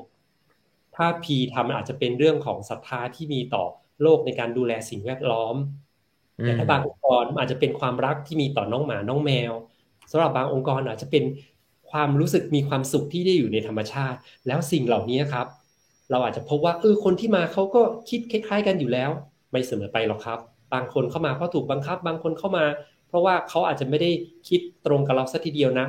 เรากำลังเปลี่ยนเขา เรากำลังไม่ได้เปลี่ยนเขาเพราะบังคับนะครับ แต่ว่าเราไปเปลี่ยนเขาเพราะว่าเขาเห็นคนที่รักในสิ่งใดสิ่งหนึ่งศรัทธาในสิ่งใดสิ่งหนึ่ง อย่างเต็มที่ คนเราจะเปลี่ยนก็ต่อเมื่อเห็น คนที่เขาทุ่มเทแล้วอยู่กับสิ่งใดสิ่งหนึ่ง อย่างร้อยเปอร์เซ็นเต็มที่ พี่อยากจะพูดเกับเวลาเราเรียนนะครับ วิชาที่เราชอบอะถ้าเรามองย้อนกลับไปในเราตอนเนี้ยในเราในอดีตตั้งแต่สมัยประถมสมัยมัธยม เราไม่ค่อยชอบวิชาที่เราได้เกรดเอหรอก เราอาจจะรู้สึกภูมิใจว่าเราทำได้คะแนนดี แต่วิชาวิชาที่เราชอบวิชาที่เราผูกพันคือวิชาที่ครูเป็นคนที่สอนเล่าแล้วก็เป็นในวิชานั้นๆ ให้เรารู้สึกว่าเออเขาเป็นครูที่เขา รักในวิชานั้นจริงๆ แสดงให้เราเห็นถึงว่าวิชานั้นมันมีความสนุกมันมีเสน่ห์ยังไง งานอาสาก็เช่นเดียวกัน เวลาเราเห็นพีเล่าครับเขาไม่ใช่ว่าเขามาถึงปุ๊บแล้วเขาบอกว่ากิจกรรมมันมีอย่างนี้นะน้องทำอย่างนี้นะโอเคหมดเวลาแล้วครับเหลืออีกห้านาทีตอนนี้เขียนตอนท้ายเอ๊ะหรือพีทำอย่างนั้นทำอย่างนั้นแน่นอนพีเขาทำให้มันเนียนไปครับ แล้วก็เวลาที่เขาบอกบอกแต่ละครั้งกับอาสาเขาไม่ได้คุยแค่กับอาสา บางครั้งอาสามาพร้อมกับครอบครัว คนที่เป็นผู้จัดนะครับ ก็เลยดูแลทุกคนที่เข้ามา บางครั้งเวลาที่พีเขาดูแลเขาไม่ได้ดูแลน้องๆ ที่มาทำสมุดนะครับ บางทีอะสิ่งที่เวลาพีเขาคุยอาจจะดูเหมือนว่าคุยกับน้องๆ แต่จริงคือเขาคุยกับผู้ปกครองคุยกับพ่อแม่ด้วยทำให้ทั้งพ่อทั้งแม่เห็นไปด้วยกันว่า value ของสิ่งนี้คืออะไร มันมีค่าแค่ไหน แล้วหลังจากนั้นนะครับ พอเขาเห็นค่าในสิ่งที่เราทำอะ เราไม่ต้องไปพูดหรอกครับว่าหัวใจมันคืออะไรเขาสัมผัสได้เอง แล้วเขาจะไปเลือกสิ่งที่เขาเห็นว่ามีค่าได้เอง ไม่ใช่ว่าเขาจะต้องไปทำ Paper Ranger เหมือนเรา อืมครับผม โอ้โห ได้เอ่อ trick เลยนะครับ อันแรกก็คือว่าต้อนรับทุกคนนะฮะเวลาที่มาร่วมงานกันต้อนรับด้วยใจนะครับ เห็นว่าคนคนนี้ไม่ว่าเขาจะเข้ามาร่วมงานเนี่ย ด้วยจิตใจในสภาพแบบไหน จะเต็มใจไม่เต็มใจยังไงก็แล้วแต่นะครับ ต้อนรับทุกคนก่อนนะครับ อันที่สองก็คือว่า เห็นคุณค่าของคนที่มาร่วมงานนะครับ เขาได้สละสิ่งที่มีคุณค่ามากที่สุดของเขามาร่วมกับเรานั่นก็คือเวลานั่นเองนะฮะสามก็คือว่าระหว่างทำงานร่วมกันเนี่ยส่งต่อความเชื่อนะฮะส่งผ่านศรัทธาที่เรามีต่องานที่เราทำแล้วก็เรากำลังคิดว่างานนี้มันเปลี่ยนแปลงโลก แล้วก็สังคมผู้คนเนี่ยยังไงเขาสัมผัสได้ผ่านความทุ่มเทของเรานะครับ แล้วก็อันที่สี่ก็คือว่า ให้คนรอบคือไม่ได้ต้อนรับแค่คนคนนั้นด้วย แต่ว่าต้อนรับคนรอบข้างเขาด้วยนะฮะแล้วก็ถ้าคนรอบข้างเขาเห็นคุณค่าของงานที่คนคนนั้นเนี่ยทำอยู่ มันก็จะยิ่งช่วยอบอุ้มให้ทำสิ่งนั้นเนี่ยได้ดีขึ้นไปอีกนะครับ ขอบคุณอาจารย์หนุ่มนะครับครับ ผมพี่ละครับ มีความคิดเห็นยังไงเรื่องนี้ครับ ครับผมก็อาจารย์หนุ่มพูดเกือบหมดเลยเนาะคือผม คือผมผมผมสำหรับผมอะครับ ในฐานะผู้จัดเอง หรือว่าการที่จะเจอคนเยอะๆจริงๆอะครับ สิ่งหนึ่งที่มันเรียนรู้ได้มากอะครับ หลังจากที่ได้ทำโครงการนี้คือเราได้เจอคนหลากหลายอะครับ คือสมัยก่อนอาจจะมีวิธีตั้งรับแบบหนึ่งที่เรายังไม่โตพอนะครับ แต่ว่าพอเราค่อยๆโตไปพร้อม ๆ กับโครงการนะครับ ทุกวันนี้คือเราเราเข้าใจพร้อมจะเข้าใจทุกคนที่มามากขึ้น ผมว่านี้สำคัญมากๆ เพราะว่า เราไม่สามารถไปบอกหรือตัดสินเขาได้ว่าก่อนที่เขามาเขาจะเจออะไรอะครับ หรือว่าเขาจะผ่านรถติดมาสมัยก่อนเนี่ยอันนี้ผมต้องแชร์นิดนึงให้ละเอียดหน่อยคือ บางทีบางคนมาสายมากๆครับเราก็จะรู้สึกหงุดหงิดในใจล้วอันนี้ผมบอกตรงๆ แต่ว่าสิ่งหนึ่งที่เป็นในช่วงหลังเมื่อเราโตขึ้นคือ เราพร้อมจะเข้าใจเขาทุกคนนะครับ คือบางทีมันอาจจะเป็นเหตุผล อันนี้ก็ต้องบอกตรงๆ มันอาจจะเป็นเหตุผลที่รับฟังไม่ได้เลยสำหรับบางคน แต่เมื่อเราเปิดใจอะครับ เราจะรู้สึกว่า โอเค เขาเหมือนจะเห็นคุณค่าไม่เห็นคุณค่าหรืออะไรก็ตามแต่ แต่เมื่อเวลาที่เขามาถึงนะครับ เราพร้อมต้อนรับเขาแบบที่อาจารย์หนุ่มบอกเลยคือเขาอุตส่าห์สละเวลาครับ ที่มีค่าของเขาอาจจะสามสี่ชั่วโมงสองสามชั่วโมงตรงเนี้ยมาอยู่กับเรา เราแค่ทำหน้าที่ของเราให้ดีที่สุด เราเอาชุดความคิดที่เรามีตกผลึกมาสิบสี่ปีครับ พร้อมจะส่งต่อให้เขาคำถามเดียวคือ เขาจะเก็บสิ่งนี้ไปกับเราได้มากแค่ไหน เขาจะ เอาความรู้สึกตรงเนี้ยของเราไปได้มากแค่ไหน สมัยก่อนก็จะรู้สึกว่าคาดหวังอยากให้เขาได้ สิ่งที่เราพยายามกลั่นกรองมาแล้วให้เขาครับ แต่พอมาถึงปัจจุบันก็ แค่ได้ทำ part ของตัวเองให้ดีที่สุดก็พอครับ เมื่อเขาได้ไปเขาจะได้ไป บางทีเขาจะได้โดยที่ไม่รู้ตัว หรือบางทีเขาได้ไปเขาก็อาจจะเอาไปใช้ในวันหนึ่งข้างหน้า หรือบางทีอาจจะนึกถึง เวลาเขาเห็นสมุดที่เขาได้ใช้วันข้างหน้าว่า ได้ครั้งหนึ่งก็เคยมีโครงการแบบนี้ที่เคยมานั่งทำนี่นาแล้วมันก็จะเกิดเรื่องราวแบบนี้ส่งต่อครับ เรื่องราวแบบเนี้ยมันมันมีเคสน่ารักน่ารักเกิดขึ้นหลายอย่างครับขอขอแชร์เพิ่มเติมเนาะคือครับ อย่างครั้งหนึ่งเราเคยทำกิจกรรมกับเด็กที่เป็นนักศึกษานะครับ เสร็จแล้วก็ไม่ได้คาดหวังอะไรนะครับ อีกห้าปีผ่านไป อยู่ดีน้องเขาทักกลับมาใน inbox ของเพจ แล้วเขาก็บอกว่าตอนนี้เขามันเป็นครูอยู่ที่โรงเรียนหนึ่งที่ภาคอีสานผมจำไม่ได้แล้ว ต้องขออภัยเขาก็ส่งรูปกลับมาบอกว่าไอกิจกรรมที่เรามานั่งทำวันนั้นนะครับ ตอนที่ยังเป็นนักศึกษาตอนเนี้ย น้องเขาได้เอาไอเดียพวกเนี้ยไปสอนต่อให้กับคนอื่น มันเป็นความน่ารักที่เรารู้สึกว่าไอสิ่งที่มันเกิดห้าปีก่อน มันมันมาต่อยอดเห็นผลอีกห้าปีข้างหลังได้ เมื่อวันที่เขาเห็น หรือมันยังมีโมเมนต์หลาย ๆ อย่างที่แบบเกิดขึ้นแบบ ที่ที่ที่เรารู้สึกว่า ไอความพยายามของเราที่เราทำอะครับ มันมีความหมายจริง ๆ แล้วมันบางทีมันอาจจะไม่ได้เห็นผลตอนนั้นกับความคาดหวังที่มันเคยมีครับ แต่พอเราลดทอนความคาดหวังจริง ๆ แล้วเราแค่ปล่อยวางปล่อยใจครับ แล้วเราแค่เชื่อว่าเราตั้งใจจริง ๆ แล้ว มันจะเกิดเรื่องดีๆเกิดขึ้นเสมอๆในอนาคตแหละ ผมก็มองเป็นแบบนั้นครับผม อืมครับ ผมฟังพีเล่าแล้วก็นึกถึงว่า เรื่องนี้เคยเขียนลงไปในฮิมาลัยไม่มีจริงนะครับ ตอนนั้นก็นั่งคุยกับวิจักพาณิชย์เนี่ย แล้วก็คุยกันว่า เออ เวลาที่เราเมื่อกี้เราคุยกันเรื่องความคาดหวัง ว่าเราทำอะไรสักอย่างหนึ่งเนี่ย บางทีตอนหนุ่มๆเราอยากจะเปลี่ยนแปลงโลกเปลี่ยนแปลงสังคมนะครับ แล้วก็มองมันมองไม่เห็นเลยว่ามันไปเปลี่ยนตรงไหนนะครับวิจักเนี่ยก็บอกกับผมบอกว่าลองคิดดูสิว่าเราสองคนเนี่ยได้มานั่งคุยกันได้ยังไงนะฮะเขาก็บอกว่ามันไม่ใช่เพราะว่ามึงชอบอ่านหนังสือ แล้วกูก็ชอบอ่านหนังสือเหรอ แล้วก็เราอ่านหนังสือกันมาเนี่ย เราก็เลยได้มารู้จักกันได้มาคุยกันนะครับ แล้วก็ได้มาสร้างไอเดียอะไรบางอย่างร่วมกันว่าเออเราจะทำอะไรกันต่อได้บ้างนะครับ แต่ว่าไอ้เจ้าคนเขียนหนังสือที่พวกเราอ่านเนี่ยเขาไม่ได้มารับรู้อะไรด้วยเลยนะฮะว่าเขาเขียนแล้วเนี่ยไอคนอ่านของเขาอะไปต่อยอดอะไรอีก เมื่อกี้ฟังพีแล้วก็คิดถึงแบบนี้นะครับ ว่าสิ่งต่างๆที่พวกเราทำอยู่เนี่ย มันอาจจะไม่ได้เห็นผลเกิดขึ้นตรงหน้านะครับ แต่เราไม่รู้หรอกว่าเมล็ดพันธุ์ที่มันหย่อนไว้เนี่ยมันไปงอกงามที่ไหนอีกนะฮะแล้วจริงๆมันก็อาจจะไม่ใช่เรื่องของเราแล้วก็ได้ ก็มันมีปัจจัยตั้งมากมายที่ทำให้เมล็ดพันธุ์เมล็ดนั้นเนี่ยงอกขึ้นมาเป็นดอกไม้เป็นต้นไม้ใหญ่นะครับ เราก็เป็นเพียงแค่ปัจจัยหนึ่งส่วนหนึ่งเท่านั้นเอง แล้วก็ถ้าคิดได้แบบพีเนี่ยก็คงจะดีนะครับ คือทำสิ่งที่ทำอยู่ให้มันเต็มที่ แล้วก็ตระหนักอยู่เสมอว่าเราก็กำลังทำในสิ่งที่มันมีคุณค่ามีความหมายนะฮะแล้วมันจะไปงอกงามที่ไหนก็ เป็นเรื่องของมันนะก็คิดว่าถ้าเราเข้าใจแบบนี้เราก็จะมีพลังนะครับในการทำสิ่งเหล่านี้ได้นะครับ ผมถามคำถามสุดท้ายนะครับ อยากจะให้ตอบกันสักนิดหนึ่งว่าเราคุยกันเรื่องการเปลี่ยนแปลงโลกมาเยอะคำนี้ไม่เป็นคำใหญ่มากนะครับ เปลี่ยนโลกเนี่ย ถามในมุมของอาจารย์หนุ่มแล้วก็พีนิดหนึ่งครับว่า ในมุมมองของทั้งสองท่านเนี่ยฮะเปลี่ยนโลกเนี่ยมันคืออะไร ฉันจะเปลี่ยนโลกเนี่ย ความหมายมันคืออะไรครับ ครับ เริ่มที่อาจารย์หนุ่มครับ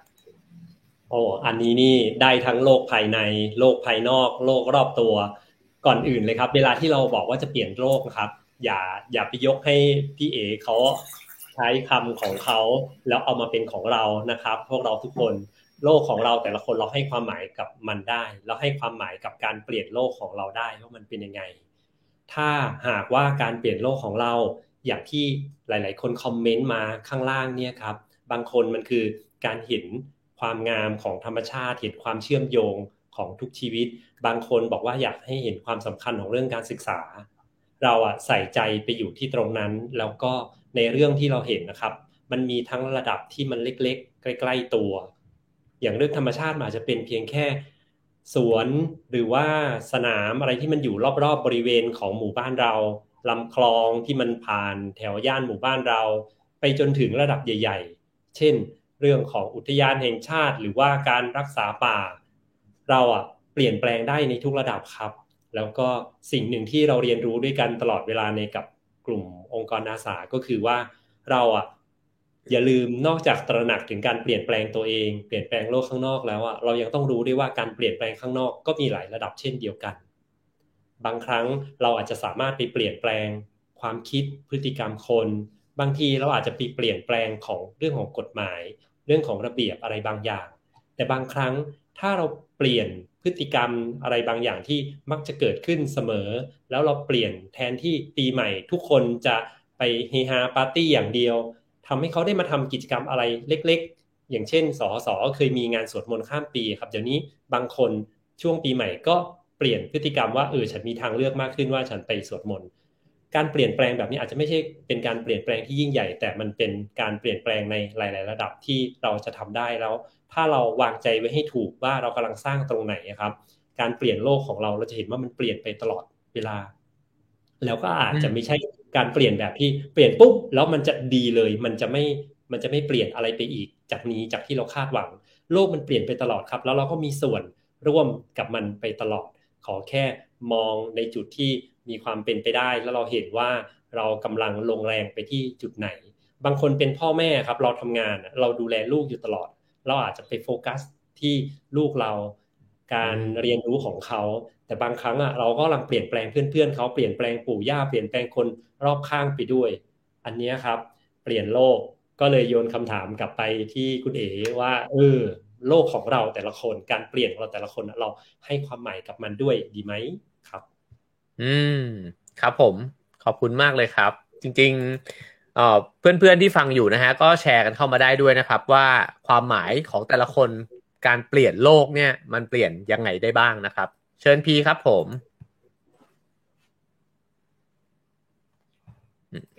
โอเค ครับ ครับผมอ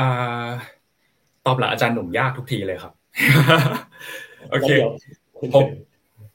ผมบอกอย่างนี้ครับ คือ ไอ้คำว่าเปลี่ยนโลกเนี่ยเอจริง ๆสำหรับผมอะไม่เคยมองโลกที่เป็นโลกที่เราอยู่เลยนะครับ เปลี่ยนโลกของเราคือโลกที่เราเห็นเฉยๆโลกที่เราอยู่หมายถึงลูกโลกของเราที่เราอยู่บนใบเนี้ยแต่โลกที่เราเห็นคือโลกที่เราเจอครับ มันคือทุกคนมีโลกหนึ่งใบอยู่แล้วแหละพี่เอมีโลกหนึ่งใบ อาจารย์หนุ่มมีโลกหนึ่งใบ บางทีเราอยากให้โลกเป็นแบบที่เราอยากเห็น เราเลยสะท้อนมุมมองของการเปลี่ยนโลกของเราเป็นแบบนั้น ซึ่งบางทีการเปลี่ยนโลกของพี่เอของอาจารย์หนุ่มหรือของผมเองอาจจะไม่ตรงกัน ผมเชื่อว่าวิธีการเปลี่ยนโลกที่ดีที่สุด คือการที่ทำให้เราทุกคนที่อยู่บนโลกโลกจริงๆอะครับเข้าใจซึ่งกันและกันมากที่สุดนะครับ นั่นคือการเปลี่ยนโลกไปสู่หนทางที่ดีที่สุดแล้ว ลดทอนอัตราตัวเอง แล้วก็พยายามเข้าใจคนอื่นมากขึ้น เราจะเห็นโลกที่น่าอยู่มากขึ้น เริ่มต้นจากในครอบครัวเอง เริ่มต้นจาก ในที่ทำงาน เริ่มต้นจากในโรงเรียน มหาวิทยาลัยหรืออะไรก็ตามที่เราอยู่ครับ เราแค่เป็นคนหนึ่งที่พร้อมจะเอาโลกของเราไปสอดคล้องกับโลกของเขา โลกของเพื่อนเราก็จะน่าอยู่มากขึ้น โลกของเราก็จะน่าอยู่มากขึ้น เราเห็นแค่รอบตัวเราให้มันน่าอยู่ก่อนนะครับ แล้วผมเชื่อว่ามันจะค่อย ๆทำให้โลกที่เราอยู่จริง ๆ น่าอยู่มากขึ้นจริง ๆ นะครับ ผมมองอย่างนี้ครับผม อืม ขอบคุณมาก ๆ เลยนะครับ วันนี้ได้เรียนรู้จากทั้งสองท่านเยอะเลยนะครับ ผมตอนแรกว่าจะแชร์ว่าเปลี่ยนโลกสำหรับผมคืออะไรนะครับ แต่ว่าทั้งสองคนก็ตอบมาดีงามมากจนผมไม่เหลือคำตอบนะครับ ผมก็ได้แต่สรุปนะฮะว่าเอ่อผมก็คิดเห็นแบบนั้นเหมือนกันนะครับ ชอบที่พีบอกว่าเรามีโลกคนละใบ แล้วจริง ๆ แล้วเนี่ยโลกในฝันของเรา มันก็คนละแบบนะครับ ผมเคยเดินทางไปทำสารคดีที่เดนมาร์กเนี่ย ก็มีคนที่สร้างชุมชนในฝันเนี่ยขึ้นมาหลายชุมชนมากนะครับ แล้วก็คนที่มารวมตัวกันในช่วงแรกๆเนี่ยประมาณสัก 20-30 คนเนี่ยก็มีความฝันที่ดีงามนะฮะว่าอยากจะสร้างชุมชนในฝันที่ทุกคนอยู่ร่วมกันด้วยความรักนะครับ ปลูกผักปลูกพืชทำฟาร์มด้วยกัน แล้วก็แบ่งปันกันนะฮะวันเวลาผ่านมา 30 กว่าปี ผมถามผู้นำที่เป็น ผู้ก่อตั้งผู้ร่วมก่อตั้งเนี่ยนะครับว่าสมาชิกดั้งเดิมเนี่ยยังเหลืออยู่จนถึงวันนี้กี่คนนะครับเขาบอกว่าเหลือคนเดียวหรือสองคนเนี่ยนะฮะนอกนั้นเนี่ยกระจายตัวออกไปหมดแล้วเขาบอกว่าสิ่งหนึ่งที่มันเป็นปัญหามากคือ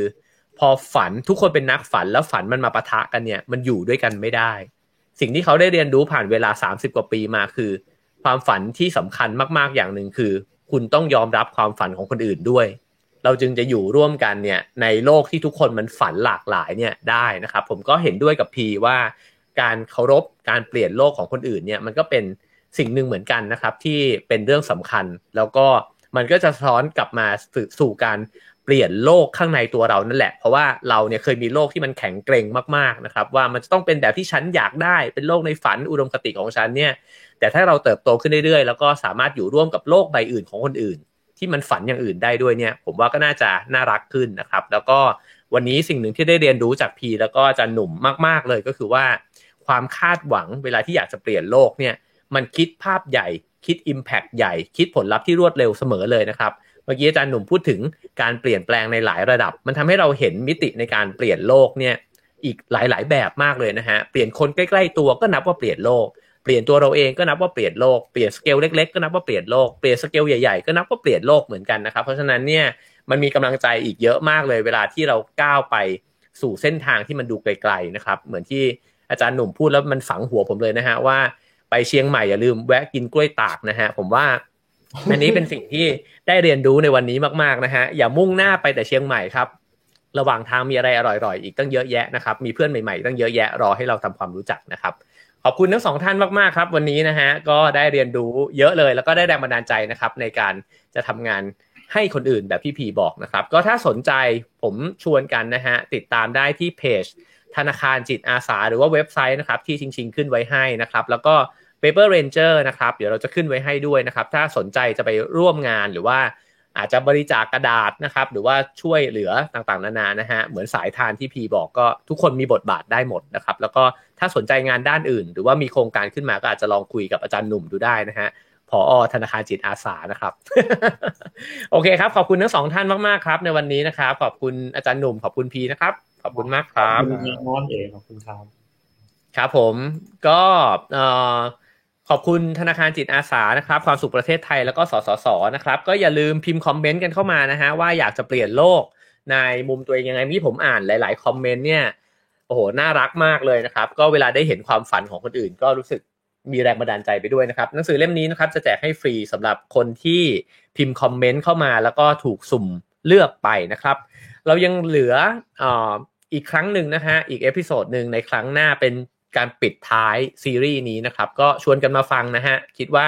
จะได้ไอเดียได้มุมมองใหม่ๆนะครับ กับเรื่องการทำงานเพื่อคนอื่น แล้วก็รวมถึงเพื่อตัวเองด้วยนะฮะเพื่อสังคมด้วยแล้วผมคิดว่า มันก็จะทำให้เราได้ทบทวนนะฮะตัวเองเนี่ยอีกเยอะเลยเหมือนกันนะครับ ก็ฟังกันได้8โมงเช้าวันเสาร์สัปดาห์หน้านะครับ วันนี้น่าจะประมาณนี้นะครับ ขอบคุณทุกคนมากๆครับ ก็ขอให้มีพลังในการเปลี่ยนโลกในทุกสเกลครับ แล้วก็มีความสุขกับการกินกล้วยตากด้วยนะครับ สวัสดีครับ